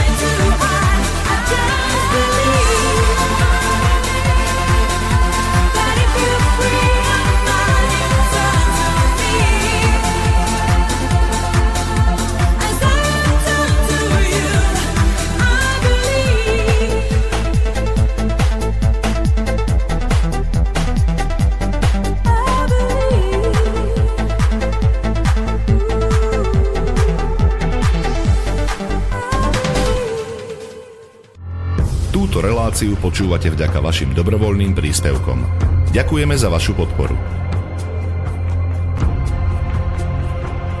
Počúvate slobodný vysielač.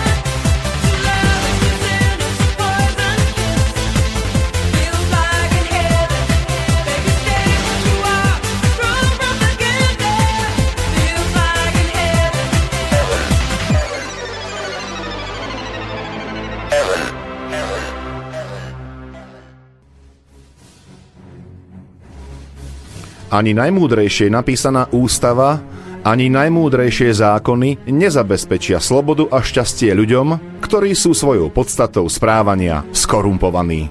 Samuel Adams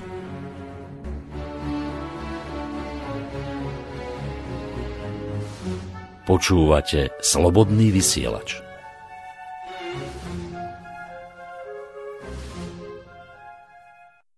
Podstate u tých zdravých ľudí sa dá v rámci prevencie podporu endokannabinoidného systému zabezpečovať alebo udržiavať dobrý spánok, adekvátny metabolizmus. Metabolizmus to je veľmi široký pojem, to je vlastne spracovávanie, využívanie živín a energie, takže vieme si zabezpečiť pomocou zdravého endokannabinoidného systému aj tú postavu, ktorú by sme mali mať, samozrejme aj vlastne tie hladiny tých rôznych látok v našej krvi, aj hodnotu krvného tlaku, takže fakt je to taká vyššia odolnosť voči stresu, voči civilizačným ochoreniam. Potom psychická pohoda, ktorá s tým súvisí, lebo v dnešnej dobe fakt tie negatívne faktory a nedostatok spánku alebo nízka alebo slabá účinnosť toho spánku, keď máme nekvalitný spánok, čo možno mnoho ľudí ani netuší o tom, že má nekvalitný spánok alebo málo spánku a to sa veľmi rýchlo prejavuje na psychickom stave človeka. A mnoho ľudí, ktorí majú aj spánkovú depriváciu, tak ani nevedia o tom, že sú spánkovo deprivovaní nevedia, aké by to bolo, ani netušia, aké by to bolo, keby mali ten spánok kvalitný a dostatočne dlhý. A niekedy tam nie je priama úmera medzi tým, že naozaj mám toho spánku dostatočne veľa, keď je nekvalitný, čo už až tak do takej miery veľmi ovplyvniť nevieme. Vieme nejakú životosprávu samozrejme, hej, ale už keď je to nejaký patologický stav, tak si ťažko s tým pomôžeme sami. A lieky na spánok nie sú cesta, pretože tie nenavodzujú prirodzený spánok, tie nás uvádzajú ako keby do komy a to nie je prirodzený stav mozgu a tým pádom sa nedokáže úplne normálne regenerovať, ako by to bolo pri kvalitnom kvalitnom spánku. Takže mnoho ľudí práve má zalepené oči tým, že veď spím, veď mám tabletku na spanie, tak ja spím dostatočne, ale možno je to dostatočná dĺžka, ale nie je to dostatočná kvalita. To mnohí možno netušia, že tie tabletky na spanie vytvárajú iné tie spánkové vzorce než prirodzený spánok a že v podstate ten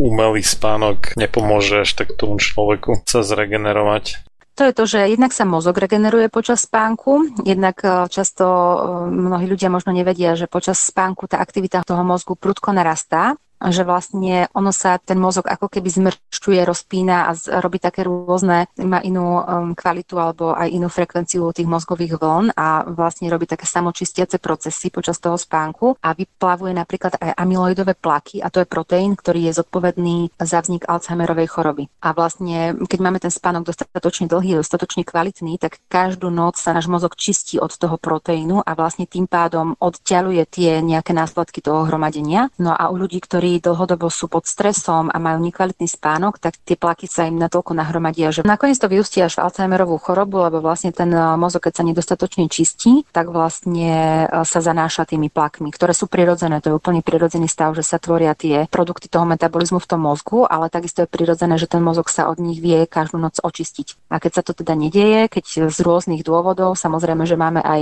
iné stavy, kedy ponúcujeme, kedy nedoprajeme eh, svojmu mozgu dostatočný spánok a oddych. Moja cerka mi nedopraje dostatočný spánok a oddych, tak dúfam, že to niekedy dospím. Ale vlastne to sa aj hovorí, že starí ľudia by mali byť aktívni, mali by mať niečo stále, proste čomu sa venujú, nejaké krížovky alebo sociálny kontakt alebo takéto veci, aby predchádzali Alzheimerovej chorobe a demencii. Ale častokrát vlastne nie len to zaťažovanie toho mozgu cez deň, ale hlavne aj tá regenerácia toho mozgu. Na to sa maličko dbá, že vlastne tí ľudia, čím sú starší, tí majú väčšie poruchy spánku, ktoré súvisia aj so stárnutím. To je prirodzený mechanizmus a vieme to podporiť podporiť aj formou dodávky týchto fitokanabinoidov eh, konopného extraktu. Vieme ten spánok skvalitniť a vieme pomôcť tomu mozgu odburávať tie škodlivé látky, ktoré sa tam hromadia oveľa efektívnejšie. A dokonca máme aj skúsenosti, okrem toho, že sú na to štúdie, ako ten konopný extrakt pomáha aj v liečbe Alzheimerovej choroby, vyslovene, že tí ľudia sa vracajú späť v čase, zlepšujú sa im kognitívne funkcie, vlastne spoznávajú opäť svojich príbuzných. Keď sú to nejaké agresívne formy Alzheimerovej choroby, tak vlastne tí ľudia zase prichádzajú k sebe, hej, že nie sú tak agresívni, sú oveľa emočne stabilnejší a sú to úžasné výsledky, ktoré majú. U tohto ochorenia to chce dlhodobejšie užívanie trošku vyšší dávok ako len tých preventívnych. Ale už aj s tými preventívnymi dávkami sú zaznamenané úspechy, takže ja som za to naozaj to skúsiť. Tam o nič nejde proste pri akékoľvek diagnoze, ten človek už nemá v podstate čo stratiť, tam môže len získať. No a v rámci prevencie je to aj o tom, že si človek zachováva alebo ešte sa mu aj zbystrí myseľ, zlepší sa mu pamäť, má takú vyváženú energiu, lebo tým, že kanabinoidy alebo endokanabinoidný systém vo všeobecnosti stimuluje aj tvorbu energie, tvorbu ATP v mitochondriách, v našich energetických centrách buniek, tak cez deň má človek viac energie, je taký vyslovene čulý, bystrý, mozog mu dobre funguje, vie sa lepšie sústrediť, koncentrovať, no a potom zase večer ho pekne vypne, keď si lahne do postela, tak nemá problém zaspať, že je to taký prirodzený stav toho tela. Cez deň sa vypije od tej energie a v noci ju zase načerpa prirodzeným spánkom. Toto je super, že mnoho ľudí naozaj ani netuší, ako by sa mohli cítiť, keby boli skutočne zdraví. A keď začnú užívať ten extrakt, a tak až potom vlastne zistia, že aha, že toto je skutočné zdravie. A síce to znie tak, že je to nejaký taký všeliek alebo nejaká zázračná rastlinka, ono do istej miery je to naozaj, dá sa považovať za veľmi, veľmi, veľmi kvalitnú rastlinu a až takú polozázračnú, ale zase je to o tom, že podľa mňa neexistuje žiaden univerzálny všeliek, ktorý keď človek začne užívať, nemusí robiť nič iné a bude na tom dobré do konca života, môže sa ojedať, môže nezdravo žiť a kompenzovať si to nejakým preparátom. To podľa mňa nie, ale zase je to skvelý taký prvý krok pre ľudí, ktorí sa chcú venovať tomu zdravému životnému štýlu, aby na ňo naskočili získajú vlastne vďaka tomu extraktu viac energie a tým pádom môžu meniť aj tie ostatné veci, lebo mnoho ľudí proste je takých nevedomých aj preto, lebo nemá energiu to riešiť. A riešia len tie proste bežné veci, ktorým prichádzajú do cesty a možno nemajú čas ani chuť, ani energiu sa zamýšľať nad tým, že by mohli niečo zmeniť v tej svojej životospráve. A teda už vôbec nemajú energiu niečo také robiť. Práve keď ten človek dostane tú energiu, to bol aj môj prípad po pôrode, keď som trpela totálnou chronickou únavou a vyčerpaním 4 mesiace po pôrode, to som mala celkom dobrý spánok, kvalitnú stravu a napriek tomu proste chodila som ako mátoha. A keď som začala užívať extrakt, tak už na piatý deň mi prišla taká normálna energia, vyčistila sa mi mysel. Ja som dovtedy mala taký pocit, že som v hmle. Vyslovene to bolo o tom, že ten mozog bol taký otupený z únavy a na piatý deň sa mi ako keby úplne rozvidnelo. To som ešte tomu neprikladala až takú váhu, pretože občas som mala taký dobrý deň raz do mesiaca aj bez toho extraktu takže ešte som to brala s rezervou, ale keď proste ten 6., 7. a ďalšie dni boli stále lepšie a lepšie a už bolo stabilne dobré, tak som si povedala, že wow, že naozaj ten efekt je aj veľmi rýchly a teda na mňa to malo veľmi rýchly efekt a taký až, že veľmi, veľmi citeľný, veľmi rýchlo citeľný, lebo tým, že tú životosprávu zmeníme, pridáme nejaké omega-3, z ktorých sa tie endokannabinoidy tvoria a takto. Ono to má samozrejme svoje dopady, ale dá sa to hodnotiť po nejakých troch mesiacoch, šiestich mesiacoch nejakými laboratórnymi výsledkami, hej, že tí ľudia proste majú lepšie pomery omega-3, 9 a lepšie nejaké, nejaké hladiny nejakých látok v krvi. Možno sa trošku lepšie cítia, možno majú posilnenú imunitu, ale takýto úžasný efekt na tie kognitívne funkcie, na tú hladinu energie, emočnú stabilitu, na ten spánok a na ten bežný život. To je, to je úžasné, keď priamo sa cieli na ten endokanabinoidný systém tými kanabinoidmi a tými terpénmi, tak to je veľmi rýchly účinok. No, tak to je dobrá správa. No to sú výborné správy, odporúčam každému. Po tom, čo sa týka menovania všetkých účinkov CBD, ktoré sa podarilo získať, e, okrem toho teda sú to dobré antioxidanty, majú antibakteriálny účinok a vlastne práve v súvislosti alebo teda v kombinácii s tými terpénmi, dokonca aj na, mm, to rozpráva aj pán profesor Hanuš, dokonca aj na baktérie, ktoré sú inak odolné proti antibiotikám, napríklad taká mrsa. To je ten multirezistentný zlatý stafilokok, alebo teda odolný voči mnohým druhom antibiotík. Presne tak, napríklad aj tento bol liečený pomocou konopných extraktov. Dokonca teraz som sa dočítala, že jeden z terpénov, ktorý sa nachádza aj v konope, sa používa na liečbu malárie, čo je mm, infekcia, na ktorú zomiera ročne 480 tisíc ľudí v porovnaní s hociakou inou infekciou obrovské kvantum ľudí. Je to terpen nerolidol, ktorý sa takisto nachádza vlastne v konopnom extrakte, v konopnej rastlinke. Takisto má antibiotický účinok a tým, že podporuje tú takú normálnu aktivitu toho imunitného systému, tak uh, sa pri ľuďoch, ktorí majú veľmi torpidné reakcie na infekcie, to je vlastne dôvod, prečo na súčasnú pandémiu zomiera toľko ľudí, pretože ich vlastne nabije vlastný imunitný systém, lebo tak torpidne reaguje na ten vírus, alebo teda zapojí všetky svoje mechanizmy, že vlastne človeka zabije sám, sám imunitný systém preto vlastne zomierajú na to hlavne tí ľudia, ktorí majú buď nejaké poruchy toho imunitného systému alebo ktorí majú ochorenia. To je áno, ale zase nie je ich zase tak veľa.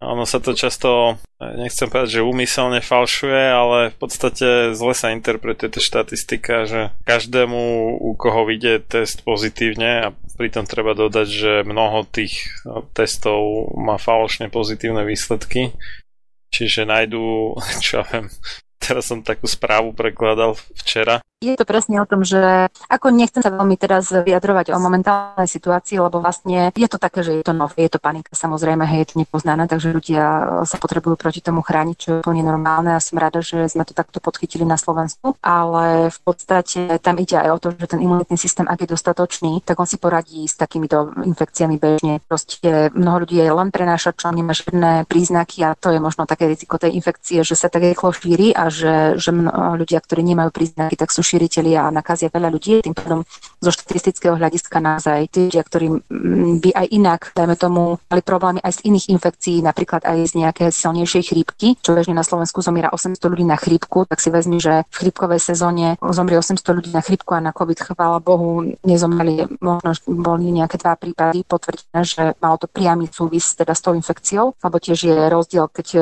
štatisti e, učia ako príčinu, alebo teda povedia, že e, zomrel človek nakazený COVID, ale ho zrazil autobus a ho zaredia do štatistiky, že vlastne mŕtvych týchto. No, toto sa práve deje, ale aj u tej chrípke, akože u tej chrípky tiež nezomre 800 ľudí priamo na chrípku, tých je možno tak 50-60 a tí zvyšní sú takí, akože sú tou chrípkou oslabení a chytia niečo iné a na to zomrú. Potom sa to akože pripíše tiež chrípke, aby to vyzeralo desivejšie, tie chrípkové štatistiky.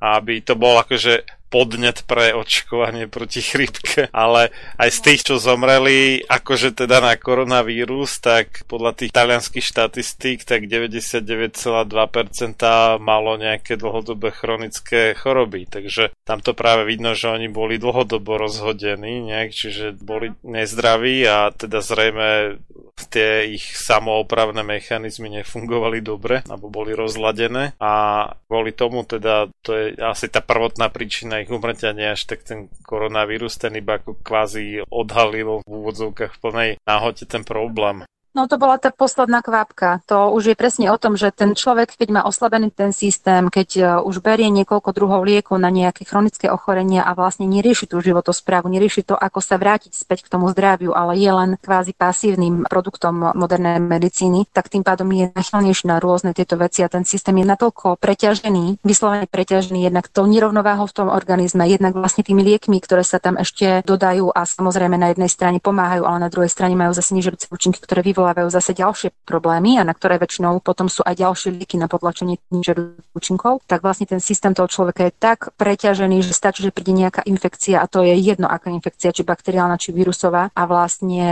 ten človek skončí mm, na jednotke intenzívnej starostlivosti, lebo už to telo proste povie dosť, že toto už nezvláda. No a presne to je princíp toho, preto by sme sa o to telo mali starať v prvom rade preventívne, keď sa človek eh, venuje prevencii a správa sa k tomu telu zodpovedne, proste má tú životosprávu a po prípade si pomáha ešte nejakými tým, že máme tie zvyšené nároky, že máme tie negatívne faktory, ktoré nevieme ovplyvniť, tak si môžeme samozrejme pomôcť čím no, mm, ja to beriem. Takže tie doplnky výživy plus konopný extrakt, že sú fakt na dennom poriadku a tým pádom vlastne je aj tá odolnosť voči tým infekciám oveľa vyššia, lebo ten imunitný systém si s tým vie poradiť, keď je zdravý, keď je bežne v rovnováhe, keď proste tie zdravné mechanizmy fungujú ako majú.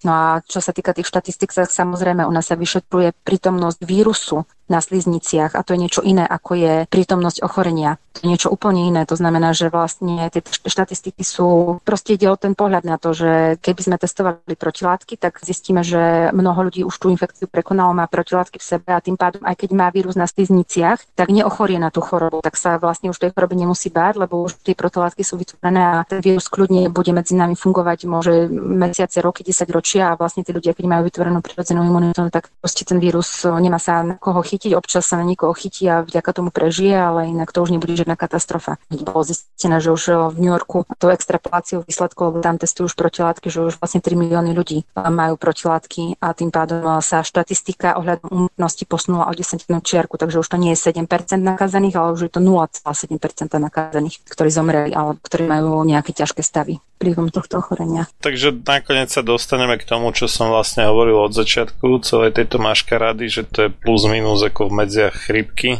alebo však sú ťažšie a ľahšie chrypkové sezóny, aj tam nejaké od do a niekde do toho približne sa zmestie koronavírus. A nie, že by som to mal sám z vlastnej hlavy, ale to už spomínal jeden nemecký epidemiolog Wolfgang Wodarg sa volá s dvojitým V a on práve hovoril, že bežne koronavírusy vlastne spôsobujú nejakých 5 až 15% všetkých tých akutných respiračných ochorení, čo bývajú v zimnom období a toto nie je nejaké žvýnimočné v zásade. No, je to vynimočné, lebo keď sa pozrieš na to, čo sa dialo v Taliansku, toto sa bežne každý rok nedieje. A máme tu tie koronavírusy rôzne, máme tu chrípky, No, musím ťa opraviť. Narazil som napríklad na takú správu pred dvoch rokov, kde spomínali napríklad v Miláne, že tam kolabujú jednotky intenzívnej starostlivosti a to bola iba obyčajná chrípka v zásade. Akorát, že o tom neboli plné noviny na Slovensku a po celom svete, ale mali tam veľmi vážne problémy a čo súvisí asi s tým, že tam majú poddimenzované to zdravotníctvo. Nám sa to možno nezdá, lebo máme nejaké idealistické predstavy o tom, že v Taliansku to musí byť lepšie, lebo si myslíme, že u nás je to hrozné. Nie, že by nebolo, ale v tom Taliansku to teda prekvapivo nie je lepšie než u nás, ale naopak. No, stále sme na tom celkom dobre, si myslím. Napriek tomu, že tam akože teda majú tú demokraciu a neviem čo všetko dlhšie než u nás, tak my sme vlastne lepšie pripravení na tie krízové stavy napriek všetkým tým škrtom a neviem čomu všetkému zlému, čo sa u nás v zdravotníctve stalo za ostatných 30 rokov, tak na veľké prekvapenie je to stále ešte oveľa lepšie než v Taliansku. No a hlavne sa mi páčilo to, že vlastne tie opatrenia boli u nás veľmi skoro, tým, že sa začali používať rúška ochranné prostriedky, tak sa zabranilo nejaké masívnemu šíreniu a tým pádom návalu na tie nemocnice. Takže vlastne ono v konečnom dôsledku možno ochorie rovnaký počet tých ľudí, ale vlastne ten nával na tie nemocnice nebude taký veľký a tým pádom aj väčšie percento ľudí bude mať šancu to prežiť, pretože sa nestane to, čo sa stalo tam, že chýbali respirátory a proste odstavovali ľudí, ktorí už boli od nejakého veku vyššie, hej, lebo proste zachraňovali tých mladších ľudí. No tak chvála Bohu, že sme na tom tak, ako sme, ale... No, áno, no však ako jedna vec je, že oni tam majú stále a už dlhodobo teda nedostatočné kapacity, to už bolo aj kritizované viackrát a Pravím aj pred tými dvomi rokmi tam mali veľmi ťažké chvíle, akurát sa o tom celý svet nedozvedel ako tento rok. A jednak teda tá mediálna hysteria to dosť zhoršila, lebo zaplnili nemocnice aj ľudia, ktorí by normálne akože si s tým ochorením poradili doma, ale v podstate využili kapacity, ktoré sa potom nedostali iným. No tak jasne, to je zase na tej druhej stránke toho, že tá mediálna masáž mala asi svoje iné zámery, ale... Mnohí boli vystresovaní zbytočne a stres potlača imunitu. Tak, presne, toto hovorím, to si mi teraz nahral, stres potlača imunitu, takže v prvom rade dôležité sa nestresovať. Zafajčíme si na to niečo dobre bez THC a No ty si teda, ja nefajčím. No konkrétne, keď už sa bavíme o fajčení, tak vlastne inhalačná forma bola vymyslená pre ľudí, ktorí majú nejaké zdravotné problémy respiračného ústrojenstva typu astma, chronické obštrukčné choroby, plúc a ostatné veci, ale vlastne tak sa to uchytilo, že vlastne v tých nižších koncentráciách CBD sa to používa vyslovene ako rekreačná záležitosť a pomáha to ľuďom jednak e, na tú emocionálnu stabilitu. Takže CBD bez THC normálne? CBD bez THC, áno, normálne mám to v ruke. Ako rekreačná záležitosť? Je to forma také e-cigarety. Som myslel, že rekreačne sa iba ako to THC ako dáva, že aby to malo nejaký ten efekt na pozmenenie vedomia a tak. No tak to ľudia, ktorí chcú mať nejaké tie pridružené efekty, áno. No a tí ľudia, ktorí chcú využívať tie pozitíva toho konope bez tých nežiaducich rekreačných účinkov THC, tak vlastne pre nich je vytvorená inhalačná forma a to je to, že nie je to fajčenie, je to inhalácia, to znamená, že tam je nižšia teplota, nevznikajú tam tie produkty spaľovania, čo je úplne super, lebo tým pádom to nie je škodlivé a tým, že je to silný antioxidant, tak priamo to pomáha vlastne plúcam zbavovať sa škodlivín a pôsobí vlastne rýchlo na mozog. Takže jednak pri tých stavoch, kedy už treba pomáhať od bolesti alebo vlastne od nejakých iných záležitostí, čo sa týka chorôb, tak v rámci prevencie sa to dá užívať alebo teda používať tá inhalačná forma vyslovene na navýšenie energie počas dňa namiesto nejakej kávy, Red Bull a ostatných hlúpostí, na povzbudenie toho endokanabinoidného systému, na zlepšenie kognitívnych funkcií, na vyrovnanie vlastne tých emócií proti stresu. Je to úžasný prostriedok a tým, že sa to spojí s tým dýchovým cvičením, lebo vlastne človek, keď inhaluje, tak to musí do plných plúc vtiahnuť a tým pádom sa aj tá mysel trošku upriami iným smerom a vlastne sa uvoľní brušné svalstvo a tým pádom sa odbúra stres, lebo vieme si pomôcť samozrejme aj bez toho, len je to v dnešnej dobe také, že tých negatívnych vplyvov je toľko, že čím viac pozitívnych zariadíme, tak tým lepšie si urobíme. No a v podstate inhalačná forma môže veľmi pomôcť aj pri odvykaní od fajčenia a pri zmierňovaní následkov fajčenia. Mám aj zo pár takých známych dookola, čo začali toto užívať práve preto, že sa chceli zbaviť fajčenia. A jednak ten návyk toho poťahovania to nahradí, to je jedna vec, taká tá psychická závislosť a jedna je tá fyzická závislosť, lebo CBD sa viaže na manické centrum mozgu, vyslovene relaxuje tam tie receptory, pôsobí na ten serotonínový receptor a tým pádom aj ukľudňuje. A ten človek sa prirodzene bez nejakých stresov, bez nejakých abstinentných príznakov môže zbaviť fajčenia veľmi rýchlo. Aha, tak to som netušil, že to môže byť akože náhradná, no, droga asi nie, ale tak možno náhradná závislosť. Taká zdravšia v podstate.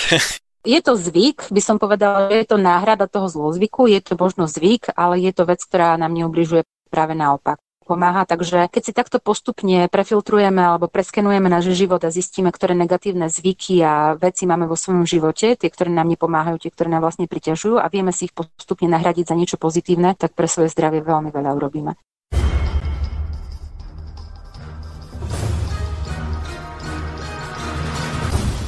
Preto nech neprejde jediný deň bez toho, aby ste vy, Slovania a synovia týchto kmeňov, nevykonali jediný dobrý skutok pre svoj kmeň. Obraňujte jeho právo, vzdelávajte ho a nestaňte sa nikdy služobníkmi jeho cudzích vládcov. Ľudovít Štúr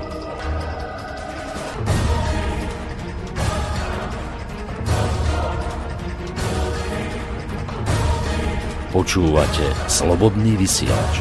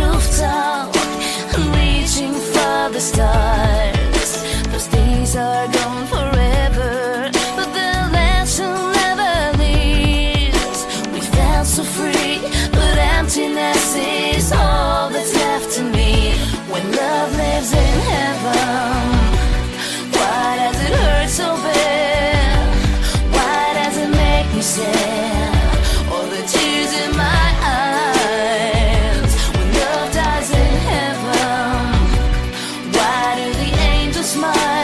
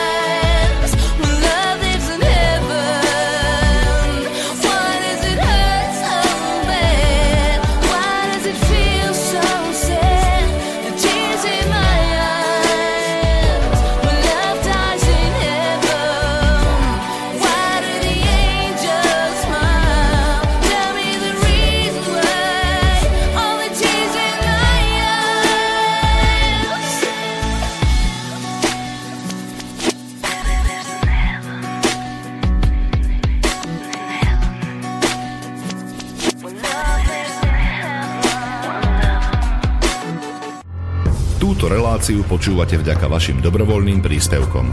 Ďakujeme za vašu podporu.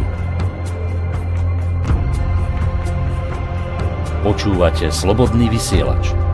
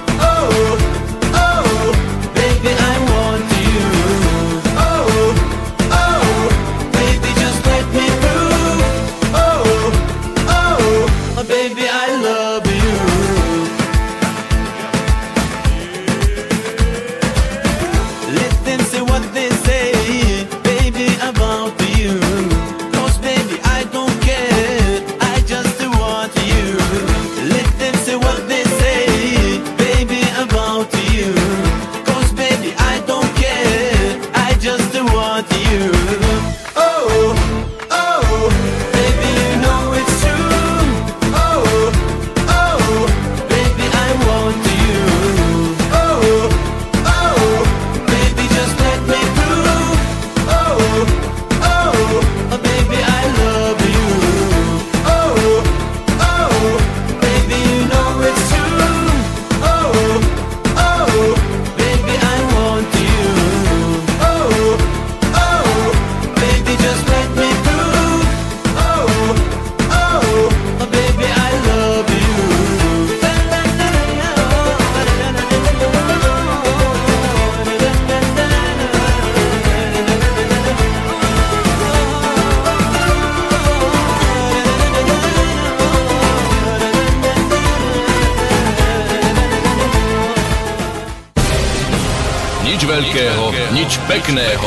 Šľachetného sa nevytvorilo bez obete.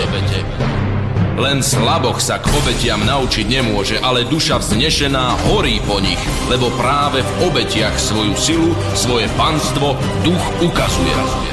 Ľudový Štúr Počúvate Slobodný vysielač.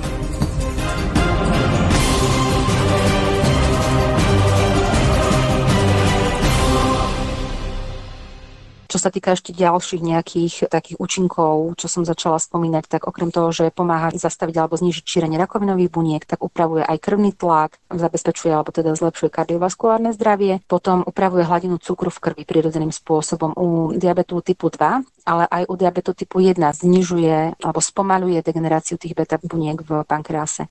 Ďalej stabilizuje hladiny hormónov a to je o tej rovnováhe, že vlastne niekedy máme málo, niekedy máme veľa, ale dôležité je ten stred, tak nejaká tá dynamická rovnováha, ktorú si to naše telo, keď je zdravé, keď má všetko, čo potrebuje, vie zabezpečiť. No ale takto vlastne pomocou CBD, pomocou toho extraktu vieme tomu telu dopomôcť, aby malo aj stabilnejšiu hladinu hormónov.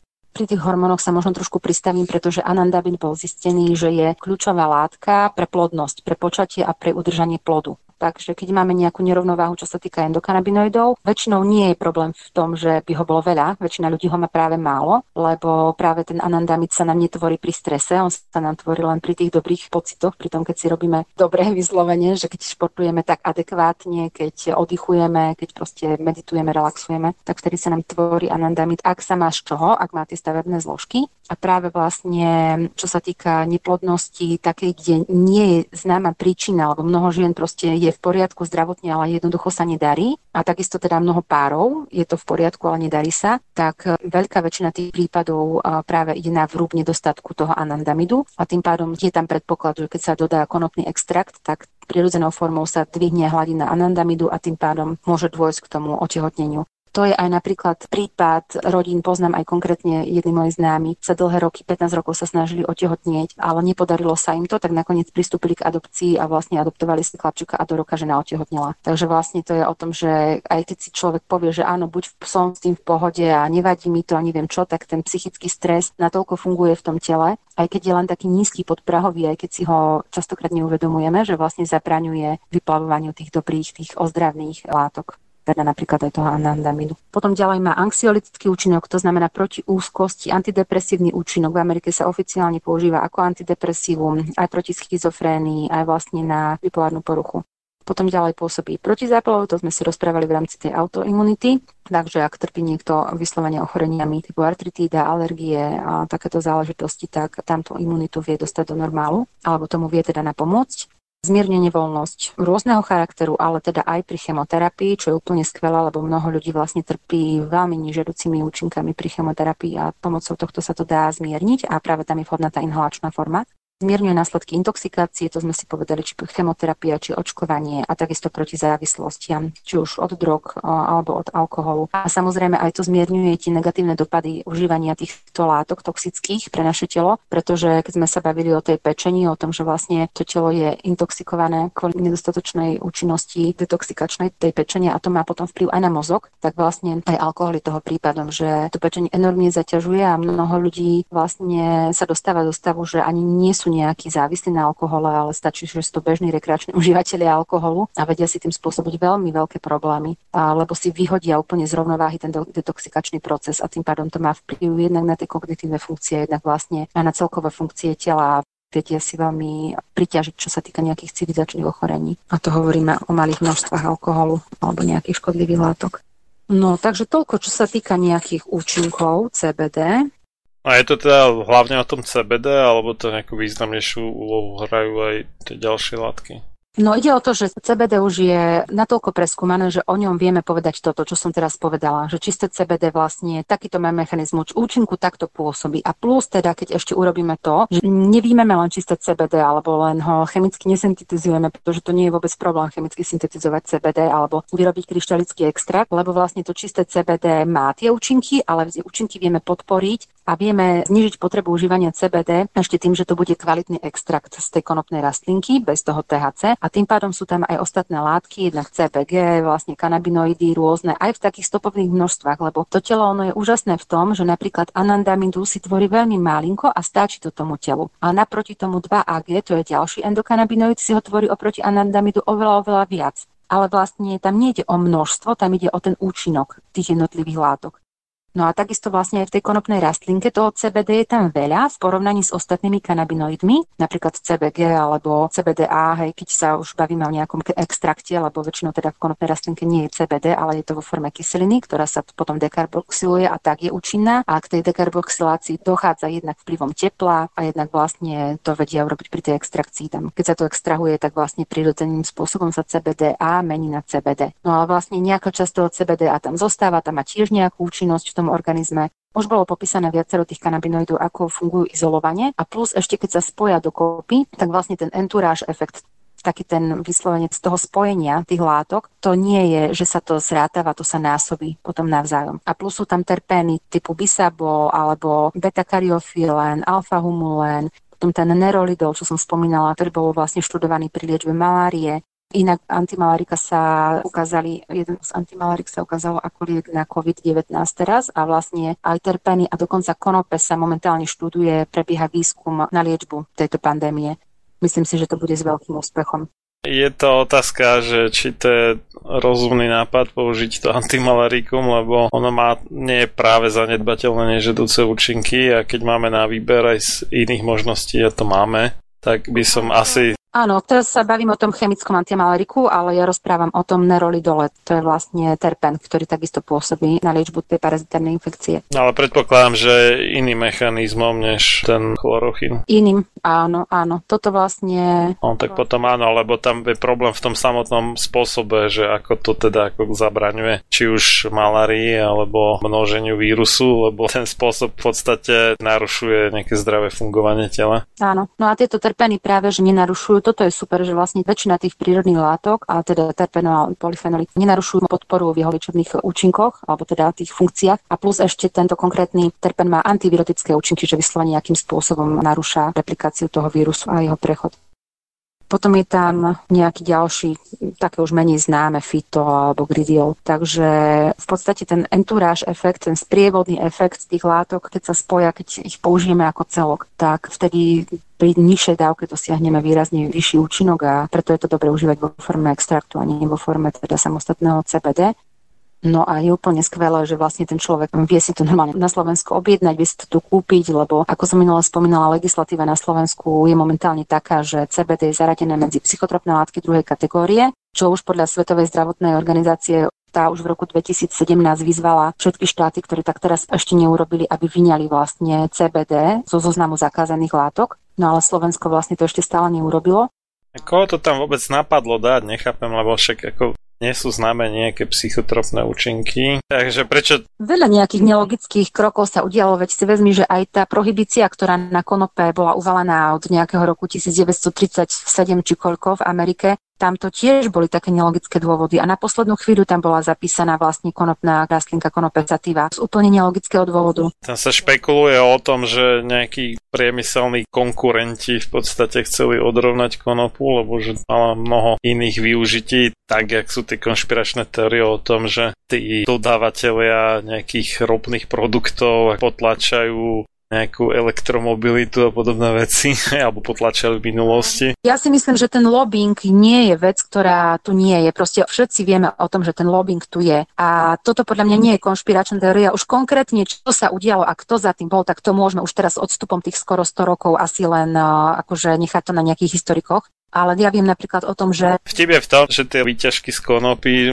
majú šancu odrovnať mnoho tých vysoko ziskových liekov v podstate a toto si asi... No tak boli, veď si vezmi, že to bol na začiatku rozvoja nejakých e, tých, e, ako si spomínal, tých rôznych odvetví a jednak vlastne farmaceutický priemysel vtedy začínal tak nejako vo väčšom, lebo do roku 1900-1890 som sa dočítala, že 80% liekov v lekárniach vtedajších malo nejakú zložku konope.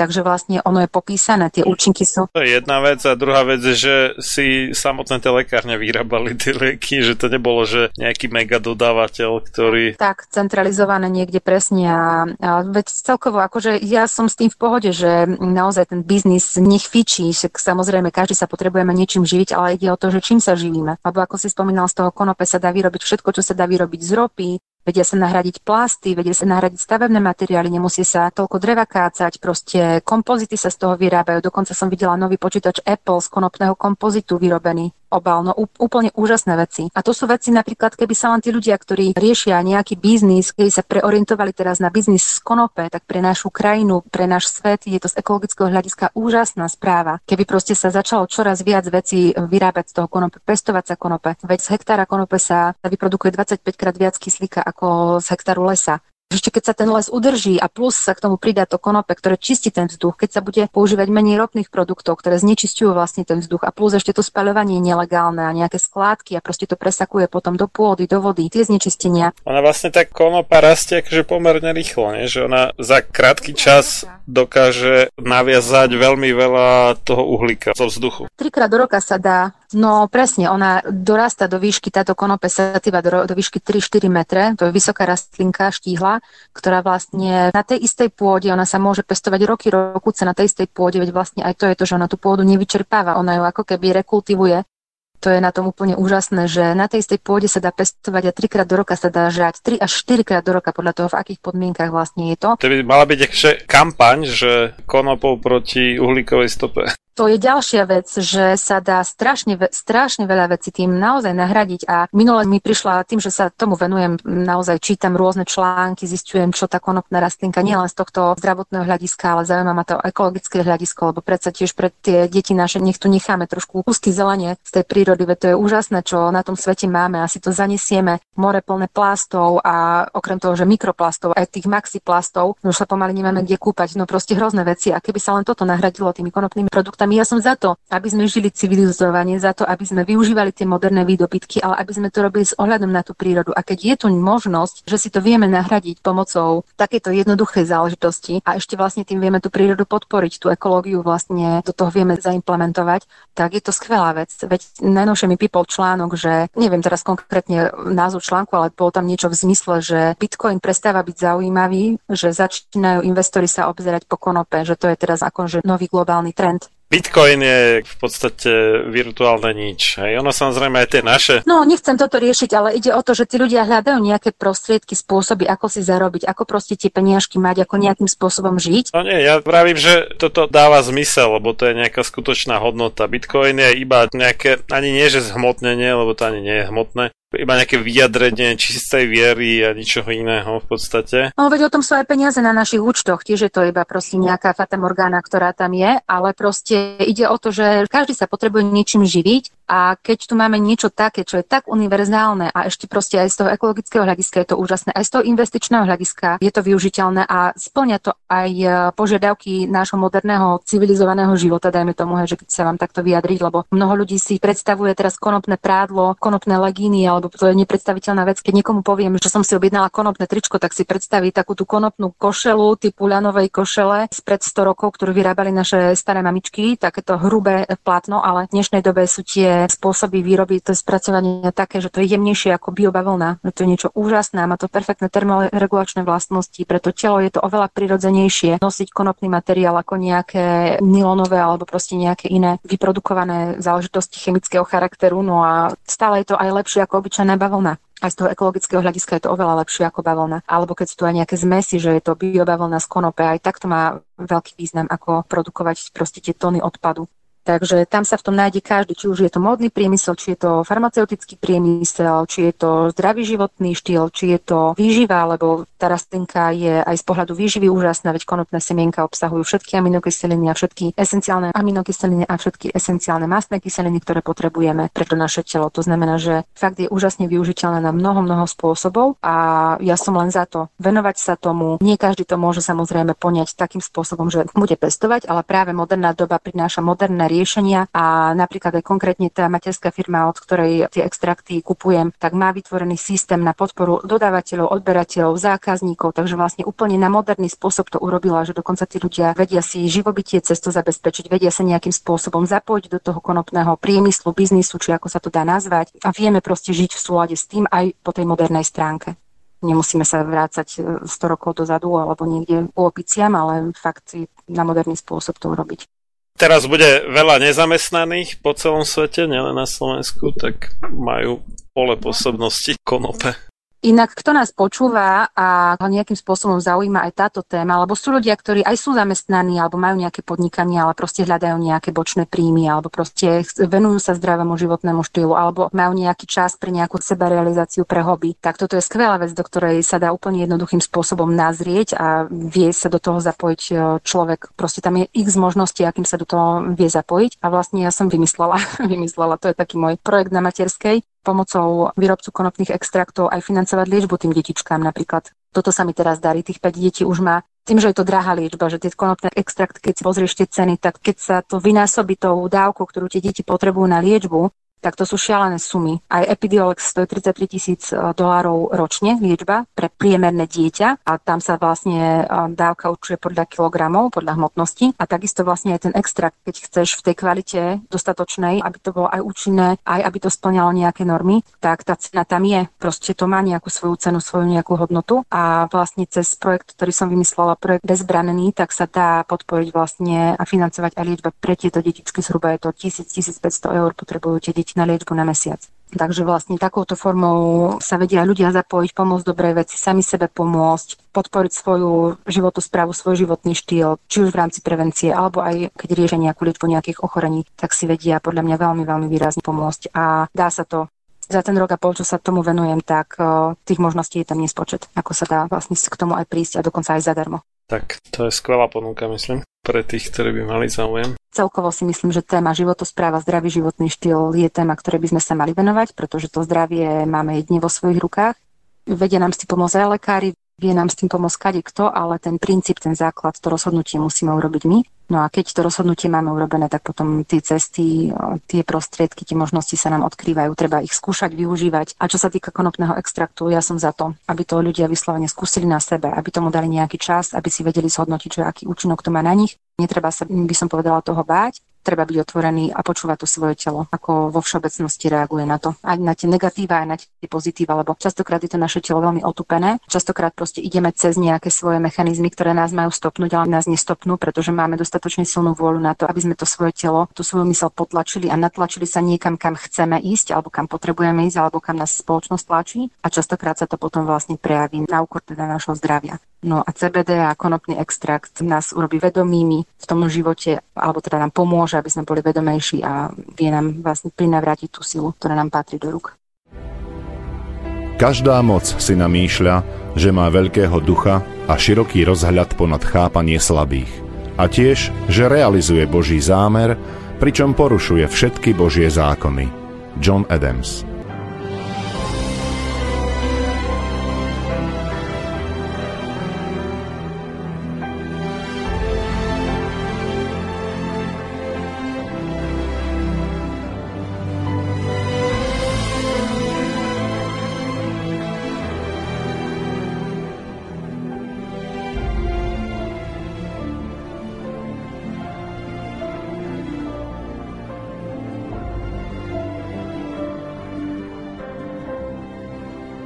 Počúvate Slobodný vysielač.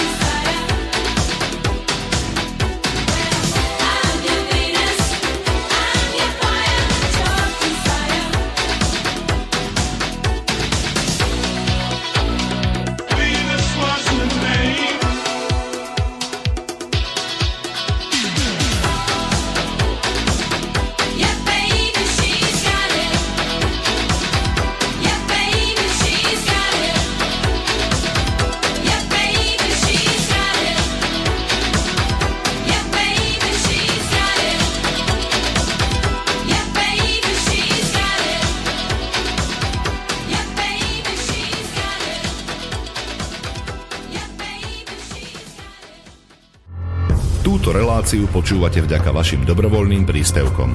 Ďakujeme za vašu podporu. Počúvate slobodný vysielač.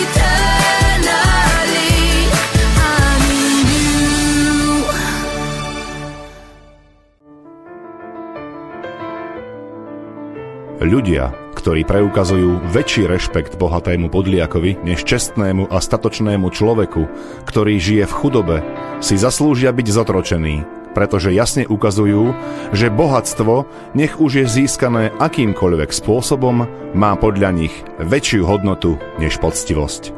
John Hancock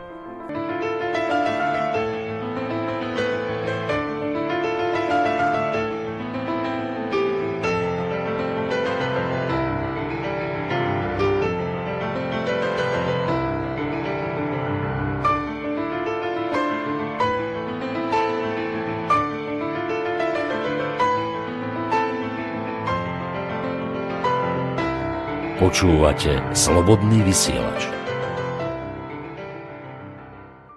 Ešte predsa ma niečo napadlo, keď už ťa mám na linke. Jeden posluchač tak rípe do mňa, ako vo viacerých reláciách sme trošku naražali na to, ako sa pomocou rôznych tých rastlinných výťažkov, ak to tak mám povedať, ale niekto to nazýva drogy teda, akože rozširuje vedomie alebo takéto veci jak sa to nazýva a že aký si ty myslíš, že či to je akože dobrý nápad v podstate nechať sa oblbovať, ale nejaké psychotropné látky alebo halucinogénne alebo neviem aké. A niekto má teda potom dojem, že ho to nejak akože duchovne obohacuje alebo čo, keď si pomocou teda nejakej v podstate chemikálie akože teda rozšíri vedomie. Môj osobný názor je teda na to taký, že keď je nejaký prirodzenejší spôsob, než uh, ako kvázi znásilniť telo takýmto štýlom, tak treba voliť ten, lebo si myslím, že keď sa človeku má niečo odhaliť, povedzme, tak akože nad tú hrubú hmotu, alebo ak to nazveme, tak to k nemu skrátka príde v ten pravý čas a keď to akože chce znásilniť chemickým vplyvom na neuróny v podstate, tak je to taká tá skratka typu ako v tom vtipe, že, že Anička podne skratkou cez les nie, Joško, dnes nemám čas. Čiže to, čo sa javí ako skratka, môže byť skôr niekedy slepá ulička alebo niečo, čo človeka naopak mu oddialí ten skutočný pokrok. Toto je môj názor na toto. Niekto si asi myslí, že hlavne sa tam skloňuje tá ayahuasca, takže to akože nie je návyková droga, ktorou niekto teda, alebo pôvodne tých nejakých juhoamerických indiánov používa akože na nejaké odhalenie nových neviem, rozmerov duševného života, alebo neviem, jak to mám nazvať. No a mne toto príde také, že to nie je úplne zdravé. Ja by som to povedala, že každý máme nejaké svoje hobby a toto je také extrémne hobby. Tam treba vážiť, alebo teda dať na misku pomer prínos a cena, ktorú za to som ochotný zaplatiť. A je to, myslím si, že na každom človeku, aby si to osobne dal na tú misku váh, ale a sú takí extrémisti, ktorí proste to uznávajú a im to nevyhovoríš. Proste, keď raz má ten názor a má to presvedčenie, tak nech si ho má. A už je len otázkou času a otázkou nejakej, ako vravíš, osudu alebo nejakej náhody, že či z toho vidia on ako víťaz, alebo ho to položí a nejakým spôsobom ho to poškodí aj na tom zdraví, aj na tej psychike ale ja určite nie som za žiadne nelegálne záležitosti, žiadne nelegálne látky, lebo sú nelegálne z nejakého dôvodu, to je jedna vec. A potom aj tie chemikálie, alebo tie, ako si vravil, tie veci, ktoré to vedomie nejakým spôsobom buď rozširujú, ťažko povedať, či to je rozšírené vedomie, to môže byť len subjektívny pocit toho človeka, že to je nejaké rozšírené vedomie, ale ja som za to, ako vravíš, prirodzeným spôsobom, prirodzeným spôsobom sa to dá všetko urobiť a keď človek je tomu otvorený, tak si vie pomôcť aj legálnymi spôsobmi. Vie si pomôcť formou meditácií, alebo určite sú na to nejaké spôsoby, ktoré toho človeka vedia na tú vyššiu úroveň posunúť. A takéto látky, ja v tom nevidím absolútne žiaden význam. Myslím si, že to je pre bežný život nepoužiteľné. Moja myšlienka je taká, že na to, aby sa mi ako keby odkryli nejaké také závoje od toho, či už nadzmyslového, alebo kto nazveme, byťa nadpozemského možno, alebo nadprirodzeného, tak ja si potrebujem ako keby určitým spôsobom vybudovať nejaké také orgány vnímania toho vyššieho. A toto si ja nevybudujem tým, že si šľahnem nejakú chemikáliu, či už je prírodného alebo syntetického razu, to je v celku jedno ale musím zapracovať na sebe, na tom svojom nejakom charaktere. A áno, citlivosť s tým súvisí, že ja sa istým spôsobom akože zjemňujem, že mám aj povedzme, že nejaké prísnejšie morálne zásady a z toho potom vyplýva aj to, že som citlivejší na nejaké nekalé veci, ale aj citlivejší v zmysle, že empatickejší a tak, alebo že viacej zohľadňujem blaho iných ľudí, to s tým tiež samozrejme úzko súvisí. A toto v konečnom dôsledku prirodzene môže viesť k tomu a asi aj zákonite povedie, že mne sa otvorí ako také širšie vnímanie alebo vedomie, kdežto u takýchto chemických no, oblbolákov, alebo jak to mám nazvať, ten človek síce zažije niečo, čo normálne by nezažil bez toho, alebo mohol by možno zažiť, alebo ešte oveľa lepšie, ale musel by na to vyvinúť veľkú a dlhodobú cieľavedomú námahu a to sa málo komu chce v dnešnej dobe. Ale ja by som povedala aj, že nakoľko je to uveriteľné potom, na čo to ten človek potrebuje. Keď to potrebuje sám pre seba, alebo teda chce, alebo experimentuje s tým, no tak akože dobre, ale ja by som možno ani sama sebe neverila, sama tomu zážitku, možno keď viem, že ako bol dosiahnutý, ako som k nemu prišla, ale ja by som tomu vlastne ani neverila, že nakoľko je to teda uveriteľné, že či to, čo som zažila v tom stave, Takže napríklad, keď by som ten zážitok chcela niekomu posunúť, no tak e, ja neviem, podľa mňa to je veľmi úzká skupina ľudí, s ktorými by som sa možno vedela na túto tému rozprávať. To je pre mňa taký absurdistan, vieš. Že na čo potom ten zážitok potrebujem?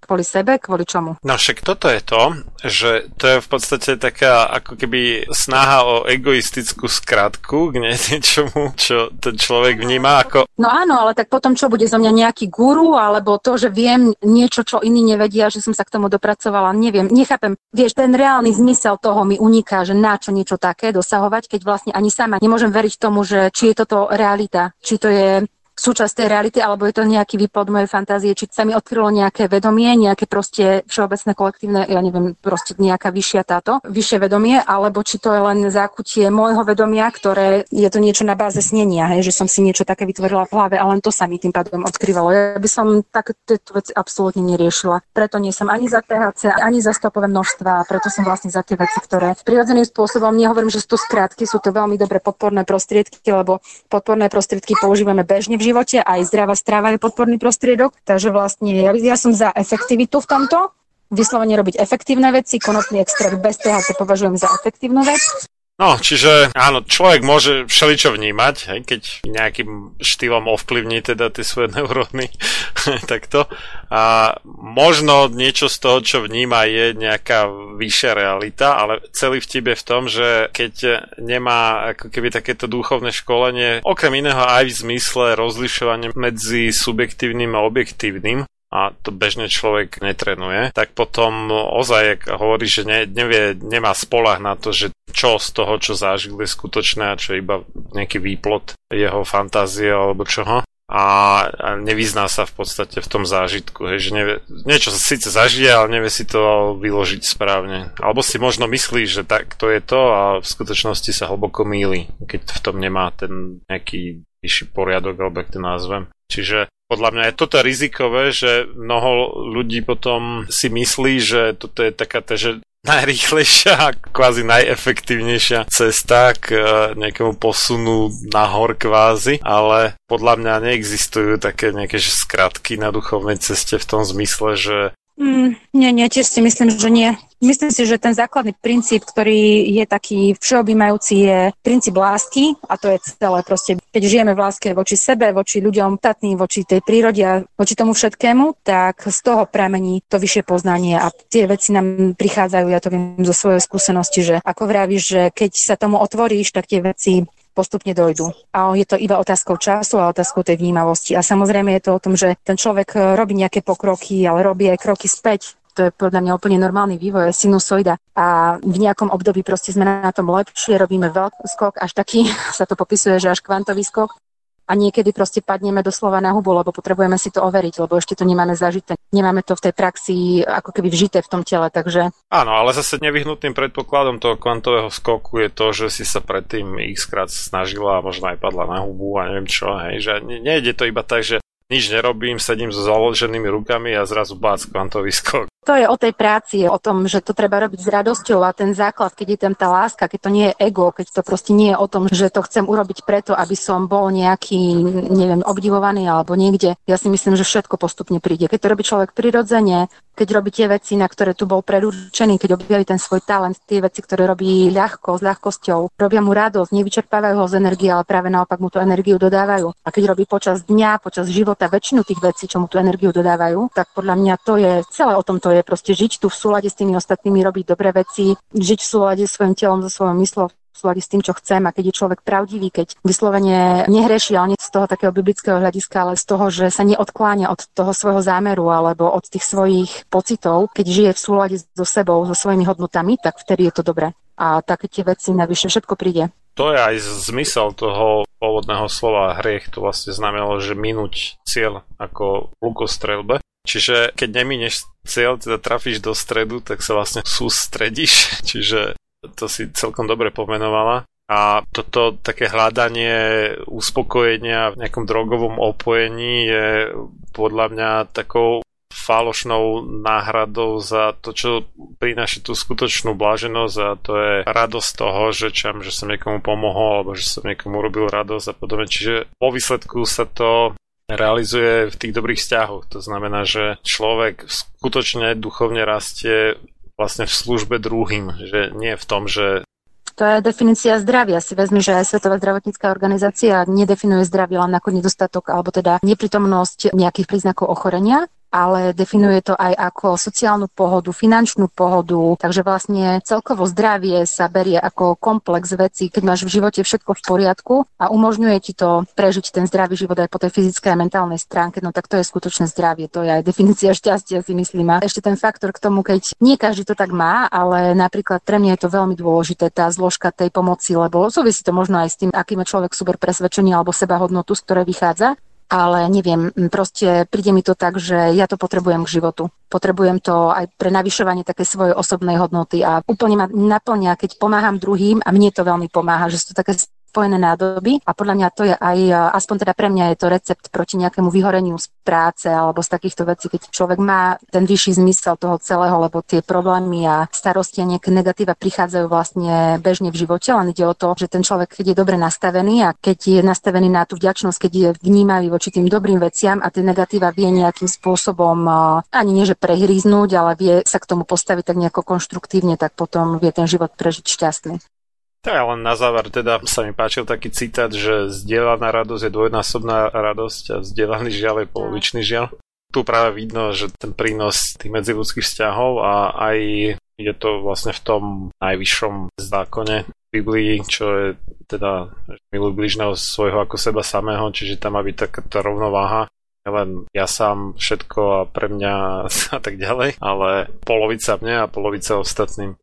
Čiže má tam byť rovnováha vlastne medzi tým príjmaním a dávaním. Ja sa práve stretávam a možno teraz mi to tak život prihráva v väčšej miere, že sa stretávam práve s ľuďmi, ktorí majú nedostatočnú sebahodnotu a sebalásku a možno o tom ani často nevedia a že je to zaujímavé sledovať tých ľudí, že ako sa sú schopní a ochotní sa rozdať pre ostatných, lebo potrebujú nejakým spôsobom tú spätnú väzbu, potrebujú si doplňať tú sebahodnotu cez tieto veci a tú sebalásku a sú závislí potom na hodnotení od ostatných, seba sa veľmi akože kritizujú, hodnotia a vidno, že proste naozaj majú veľký problém s tým základným nastavením, s tou sebahodnotou, s tou sebaláskou a z toho vyplýva strašne veľa potom negatív v tom živote, jednak z tej sociálnej uh, stránky, ale hlavne aj zo zdravotnej stránky. Taký človek je v permanentnom strese potom.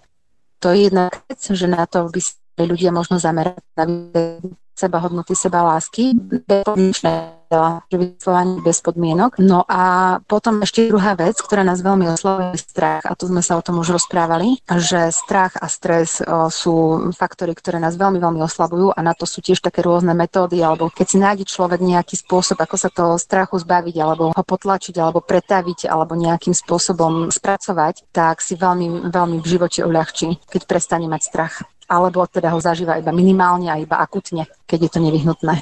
Tak ale my, čo možno máme lepšie sebehodnotenie, tak môžeme tým druhým, u ktorých vidíme, že ho majú príliš nízke, tak pomôcť tým, že ich pochválime a takéto. Alebo v zásade prečo šetriť chválami, keď je to na mieste, že nie je dôvod, nič nás to nestojí a tým druhým to pomôže. To je ale tiež také, že viac tomu človeku pomôžeme, keď ho na to upozorníme. Keď ho upozorníme na to, že má tej seba lásky málo, lebo keď to človek nevie a vyslovene je závislý od tých uh, pochvál a od doplnenia tej pozornosti a tej lásky od tých druhých, tak tým, že mu ju dávame, mu nerobíme až tak dobre. To je ako v princípe to isté, že keď uh, chceš človeku pomôcť, keď je v nejakých problémoch finančných, tak sa rozpráva, že radšej ako mu darovať rybu, je naučiť ho chytať ryby.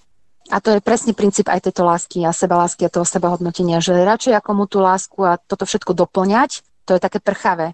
On tú rybu zje a už zase je hladný.